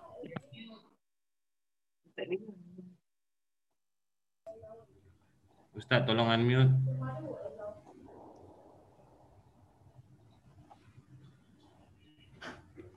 Ustaz, uh, tak dengar Ustaz. Muted. Okey. Okay, kita habiskan sikit je kitab ni eh. Kalau membukakan urusannya sendiri adalah lebih berat kepadanya daripada membuka urusan orang. Kalau nak cakap hal orang memang senanglah. Kalau nak cakap hal sendiri itu lagi, kalau yang sendiri punya hal tu adalah mengaibkan. Jadi sendiri punya hal simpanlah, orang punya hal cakap. Ha, itu biasa kita kan. Orang suruh kata rahsiakan, kita senang-senang dia buka rahsia tu. Orang akan rasa apalah ni, amanah ke tak amanah ni. Maka diumpamakanlah dengan berhati-hati daripada segala pengertian tersebut. Jadi kalau hal orang kita senang nak buka, hal kita kita kita apa tu nak simpan-simpan, ini kena perhatikan baik-baik. Adakah kita ni telah berbuat sesuatu yang baik? Adalah lebih salah dan lebih batil lagi daripada tipuan dan godaan syaitan. Kalau kita kata ni siapa, syaitan akan masuk celah inilah yang kita kerana kita punya perangai sendiri, suka cakap hal orang tapi simpan hal sendiri. Penghinaan kepada ilmu, ni lagi satu perkara. Ini bukan bersangkutan dengan sedekah saja tetapi tentang ilmu pun. Orang tu macam ni tahu dia tapi dia ajar macam ni, kemudian tu ada kesilapan-kesilapan daripada ketikanya dia mengajar ketika dia menyebar. Ha, yang ini pun dia akan cakap senang. Ha, kalau dia sendiri salah di dalam ketika dia menyampaikan, dia tak ada apa-apa. Dia simpan. Haruslah diawasi. Jadi perkataan ini iaitu menyampaikan adalah seharusnya diawasi dari segi dia itu ilmu, tidak dari segi dia itu ilmu si Zaid atau ilmu si Umar umpamanya. Tapi pelihara ilmu tu, tak kira siapa saja, di tangan siapa ke, sama ada dia tu di tangan Zaid ataupun di tangan Umar, tapi ilmu tu adalah sepatutnya ilmu yang datang daripada Allah dan Rasulnya. Jadi siapa saja yang salah, kalau kita nak tegur, kita tegur secara jujur, dan kita tegur, kita jaga dia punya marwah dia, jaga dia punya aib, jangan sampai dibukakan kepada orang lain. Jangan kita mengumpat. Haruslah kita awasi dari segi dia itu mendatangkan kerusakan nama yang harus dipelihara. Jadi jangan sampai kita buat tu perkara yang mengumpat sampai sana sampai sini kerana orang itu sampai dia tu merasa malulah dengan sebab kita punya percakapan. Tidak dari segi mengumpat itu mendatangkan kerosakan nama baik si Zaid khususnya. Selain daripada dia itu mendatangkan nama busuk kepada orang yang kita umpat, kadang-kadang orang lebih percaya cakap kita dengan perkara yang sebenarnya. Yang ini bahaya. Siapa yang memperhatikan persoalan yang seperti ini dengan sebaik-baiknya. Jadi kita sebagai sifat orang yang beriman, orang yang ikhlas beribadah kepada Allah Ta'ala, mungkinlah setan tak berdaya terhadapnya kalau kita benar-benar memperhatikan soal ini. Iaitu kita jaga hak orang lain, macam mana kita jaga hak kita. Kalau kita tak suka buruk kita diceritakan, orang pun tak suka. Kalau tidak, maka selalulah kebanyakan amal dan sedikitlah untung. Maknanya kita rasa kita banyak amal, tapi Allah Ta'ala bagi kita pahala sikit. Kerana kita punya amal tadi sudah ditolak dengan perkara-perkara, benda-benda yang tak baik ini, jadi satu tebusan kepada amal baik kita. Yang akhirnya kita tak dapat untung apa-apa. Kita rasa banyak amal tetapi tak dapat apa-apa. Yang ini nanti kita akan jadi orang yang rugi di akhirat. Wallahualam, sampai situ saja. Kemudian tulas eh kitab ni, kalau nak sambung sambung, kalau tak nak sambung saya tutup. Dia nak sambung. Sambung ke tak? Sambung, sambung. Sambung eh. Okeylah. Sambung. Bismillahirrahmanirrahim. Allah Taala bi ulumi amin. Kitab last kitab syarah hikam, iaitu muka surat dua kosong enam perenggan yang kedua. Sesiapa yang mengira ianya salah, ini berarti begitu cetek pandangannya menjadi orang jahil kerana tidak berilmu. Jadi apa yang dimaksudkan ini, iaitu orang yang menganggap mengira itu salah, iaitu kita apabila kita nak mendapatkan rahmat Allah tak dapat tidak, kita akan menerima takdir dia juga. Kerana takdir yang Allah Ta'ala bagi kita sebagai ujian tu, terkadang-kadang musibah tu, dalam musibah tu ada kebaikan ataupun ada pemberian Allah. Ada anugerah daripada dia. Tapi kalau kita nak anugerah saja, kita tak nak dia punya ujian. Maknanya kita nak certificate tapi kita tak nak dulu periksa. Okey lah, apa susah? Kita dah belajar apa, dah satu tahun dah.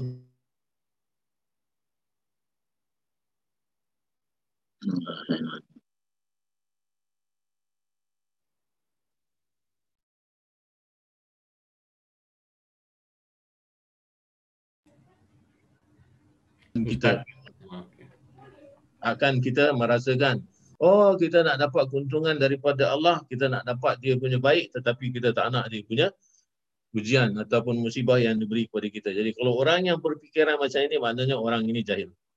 Dia tidak kenal tentang ilmu ataupun sunatullah. Sebaliknya, sesiapa yang mempunyai penglihatan yang celik, maka akan diperolehnya perkataan yang benar dan rahsia sir yang bernama, iaitu rahsia sir Allah, yang Allah Ta'ala yang manis, yang lembut, yang halus dan yang permai, ataupun yang kata halus tu latif dalam setiap yang diadakan hamba pilihannya. Jadi apabila Allah Ta'ala nak bagi sesuatu kepada hamba-hamba pilihan dia, Allah Ta'ala akan bagi dia ujian.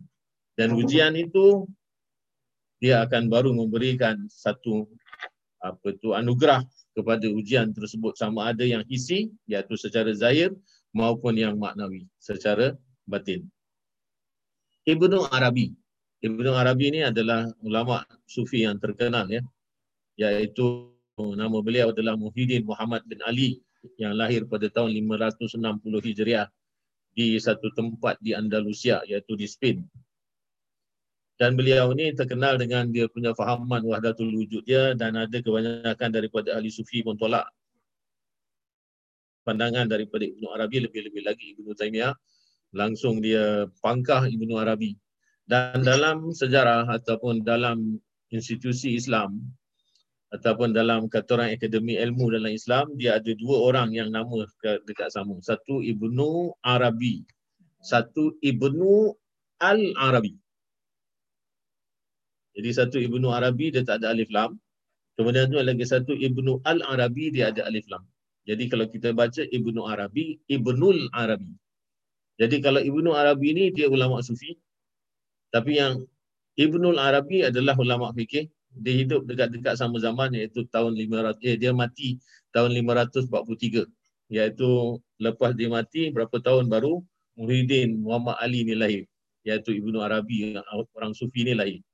Dan dia ada satu kitab yang sangat uh, masyhur, iaitu kitab daripada Ibnul Arabi yang ulama sufi ni, uh, yang nama kitab tu adalah Al-Futuhat Al-Makiyah, iaitu Al-Futuhatul Makiyah, yang sampai sekarang pun belum ada orang terjemahkan secara secara komplit eh ke dalam bahasa-bahasa lain, kerana bahasa Arab yang digunakan dalam kitab ni sangat susah nak dimengertikan apa makna sebenar daripada penulis ni.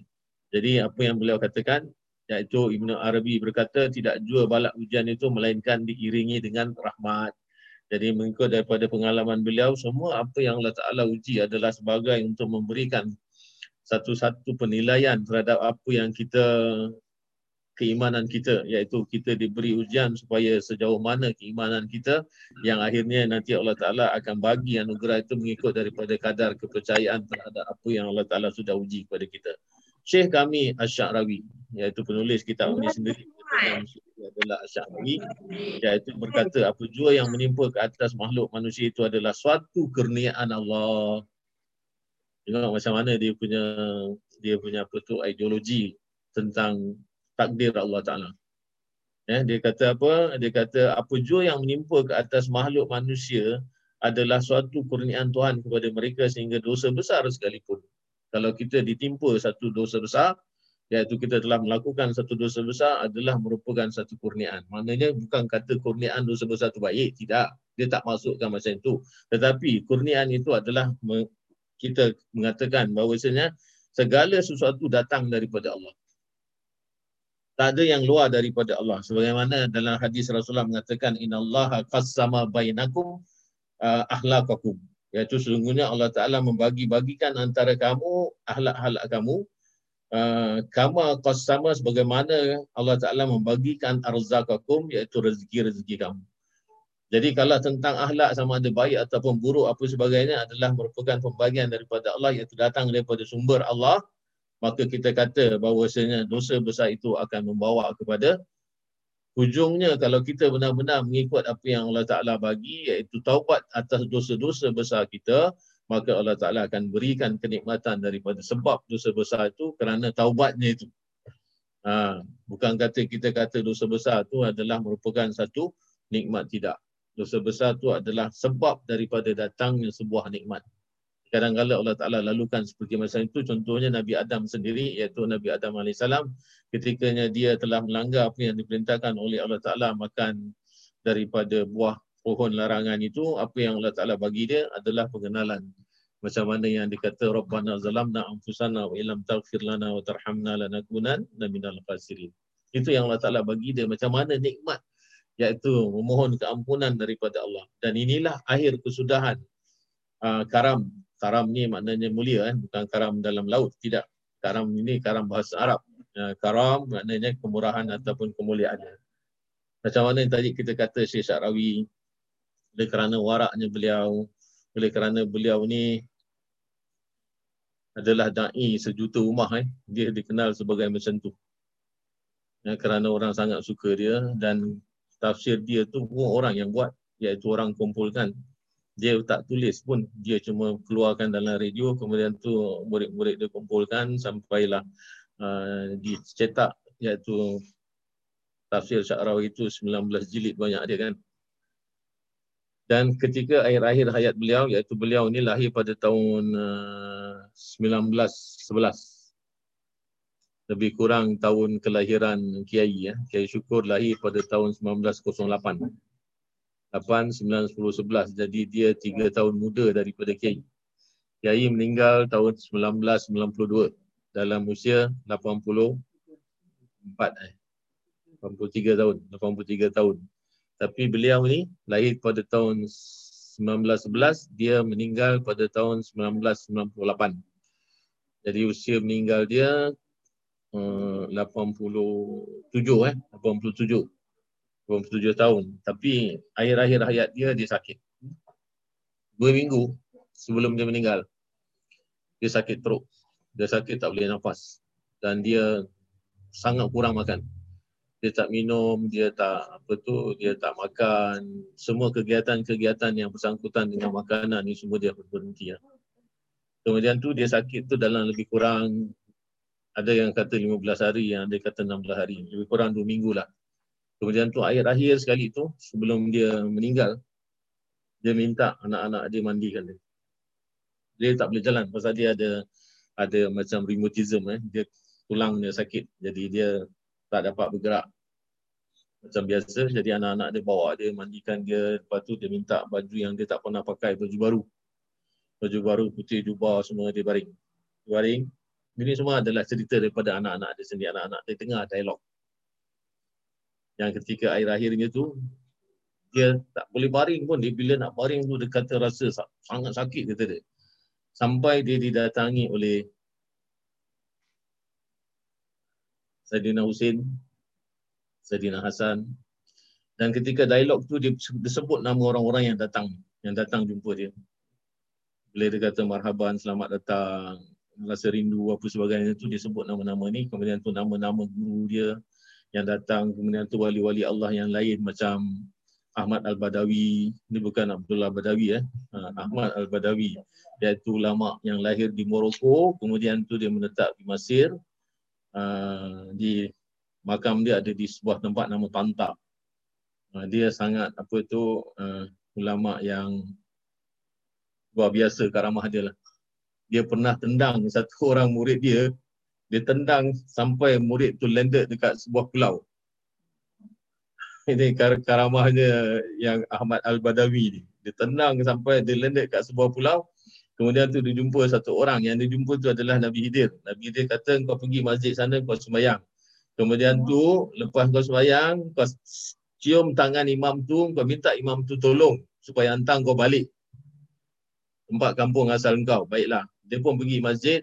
Dia pun sembahyang berjemaah. Lepas sembahyang, dia pun pergi jumpa imam. Apabila dia jumpa imam, siapa? Syekh Ahmad Al-Badawi yang jadi imam. Ha, tengok guru dia. Eh, bila yang guru dia sampai kat sini? Ha, lain kali kau jangan buat, kata dia. Jangan buat salah. Jangan buat dosa. Jangan buat apa tu. Jangan buat aku marah, kata dia. Itu Syekh Al-Badawi. Karamah dia sangat luar biasa. Eh. Lepas tu, Ibrahim Al-Kursi datang. Ini semua wali-wali Allah. Yang akhir sekali, Rasulullah datang. Kenapa mereka tahu orang-orang yang duduk di ketika dia nak wafat, ketika dia nak meninggal, yang dia tahu yang last adalah Rasulullah? Kerana dia sebut. Dia kata, Ashhadu an la ilaha illallah wa ashhadu annaka Muhammadar Rasulullah. Dia gunakan dhamir mukhatab. Annaka, bahawasanya engkau. Seolah-olah dia berhadap kepada junjungan. Semua anak-anak dia menangis. Dan lepas saja dia sebut macam tu, dia meninggal. Dia dikuburkan dekat dengan tempat tinggal dia, dekat kampung dia. Dan ketika itu sesak kota Kairo penuh dengan manusia. Macam mana hebat dia. Syekh Sha'rawi macam hilangnya sebuah bintang. Dan ada sampai orang ubah satu syair, dia kata dunia Islam lumpuh untuk mendapatkan ganti Syekh Sha'rawi. Orangnya sangat tawaduk, sangat-sangat tawaduk. Dia adalah guru kepada Yasir. Yasir Abdul Maksud, murid dia. Dia belajar tafsir dengan Syekh Sha'rawi. Sebab tu mula dia mengajar dia punya tafsir. Dia sekarang mengajar dekat ni.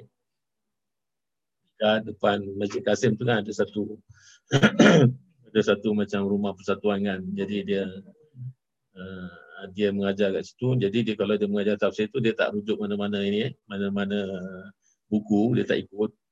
Tapi dia baca daripada Syekh Sha'rawi punya tafsir, daripada Qurtubi, daripada daripada Tabari ni semua. Kemudian tu dia ada ada lima enam tafsir dia combine-kan, lepas tu dia mengajar. Jadi waktu dia mula mengajar tafsir ni, dia takut. Dia kata tak tahu dia boleh make it ke tak boleh make it. Kemudian tu malam dia dia jumpa mimpi, dia mimpi Syekh Sha'rawi datang. Dua kali dia mimpi Syekh Sha'rawi datang. Kemudian tu Syekh Sha'rawi ajar dia.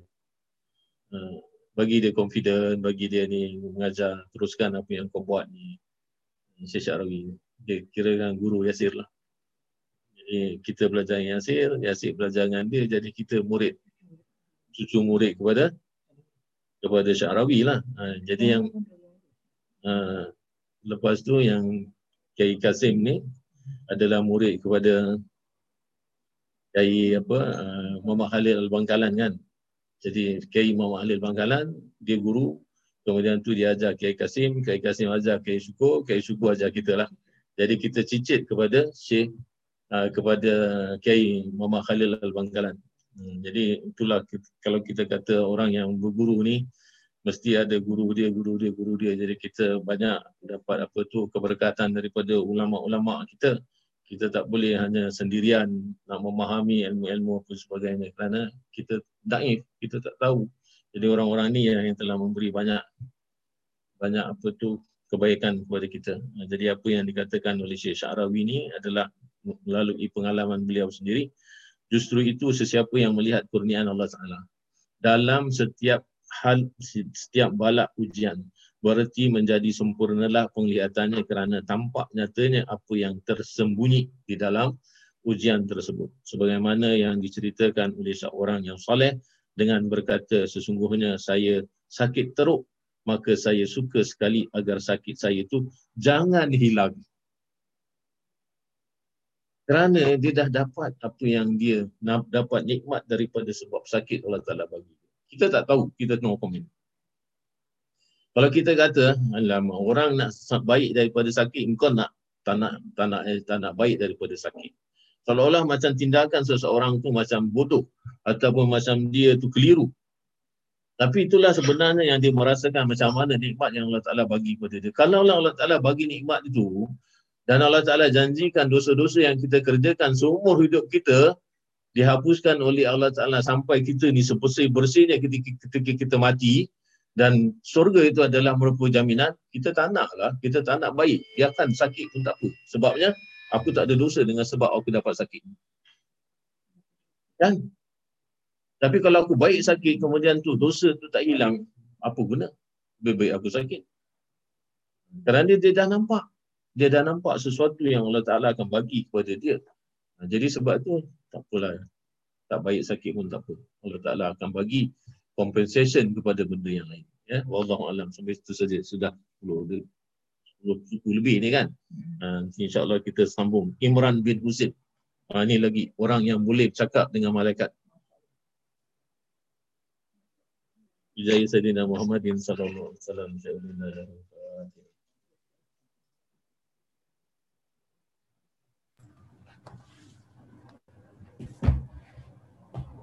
Allahumma salli ala sayyidina Muhammadin salatan tunajjina biha min al-ahwali wal afat wa taqdi lana biha min al-hajar wa tuqara biha min al-sayyi'at wa tarfa'na biha min al-darajat wa lana biha azwajat min al-khairat fil hayati wa al-mamat. Amin. Wa ala alihi wa sahbihi wa sallam tasliman katsiran bi rahmatika ya amin. Subhanaka rabbil izzati amma yasifun wa salamun alal mursalin walhamdulillahi rabbil alamin. Patutlah semalam eh, semalam masa mengajar tu, masa mengajar semalam tu saya rasa sangat lambat time dia berubah. Sangat lambat. Saya rasa macam saya dah banyak bercakap, lepas tu saya tengok jam, eh baru sepuluh empat puluh lima, sebab tu semalam kan kita berhenti kan cepat sangat-sangat. Macam rasa macam dia awang-awangan. Saya pun tak tahu kenapa. Rupa-rupanya hari nak jatuh. Oh.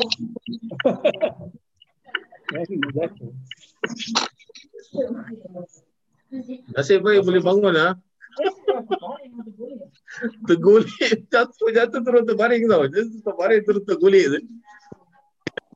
Kat mana bang jatuh? Kat depan ini, daripada Masjid Hasanah tu nak pergi bus stop. Jadi betul-betul kat depan yang shopping center tu.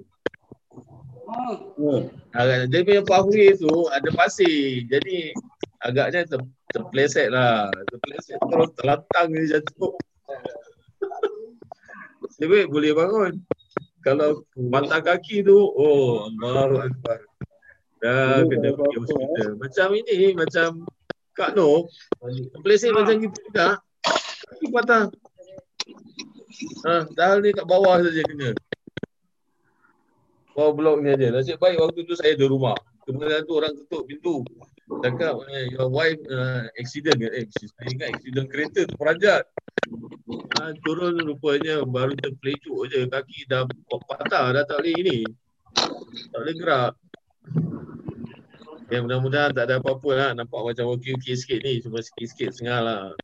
InsyaAllah. InsyaAllah. Okay, saya keluar eh. Okay. Saya berundur diri. Kita akan bertemu.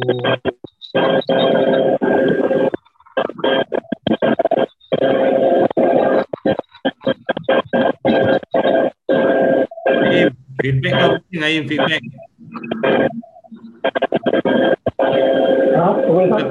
Kau tengok T V ke apa tu kat belakang, feedback kau bising ah.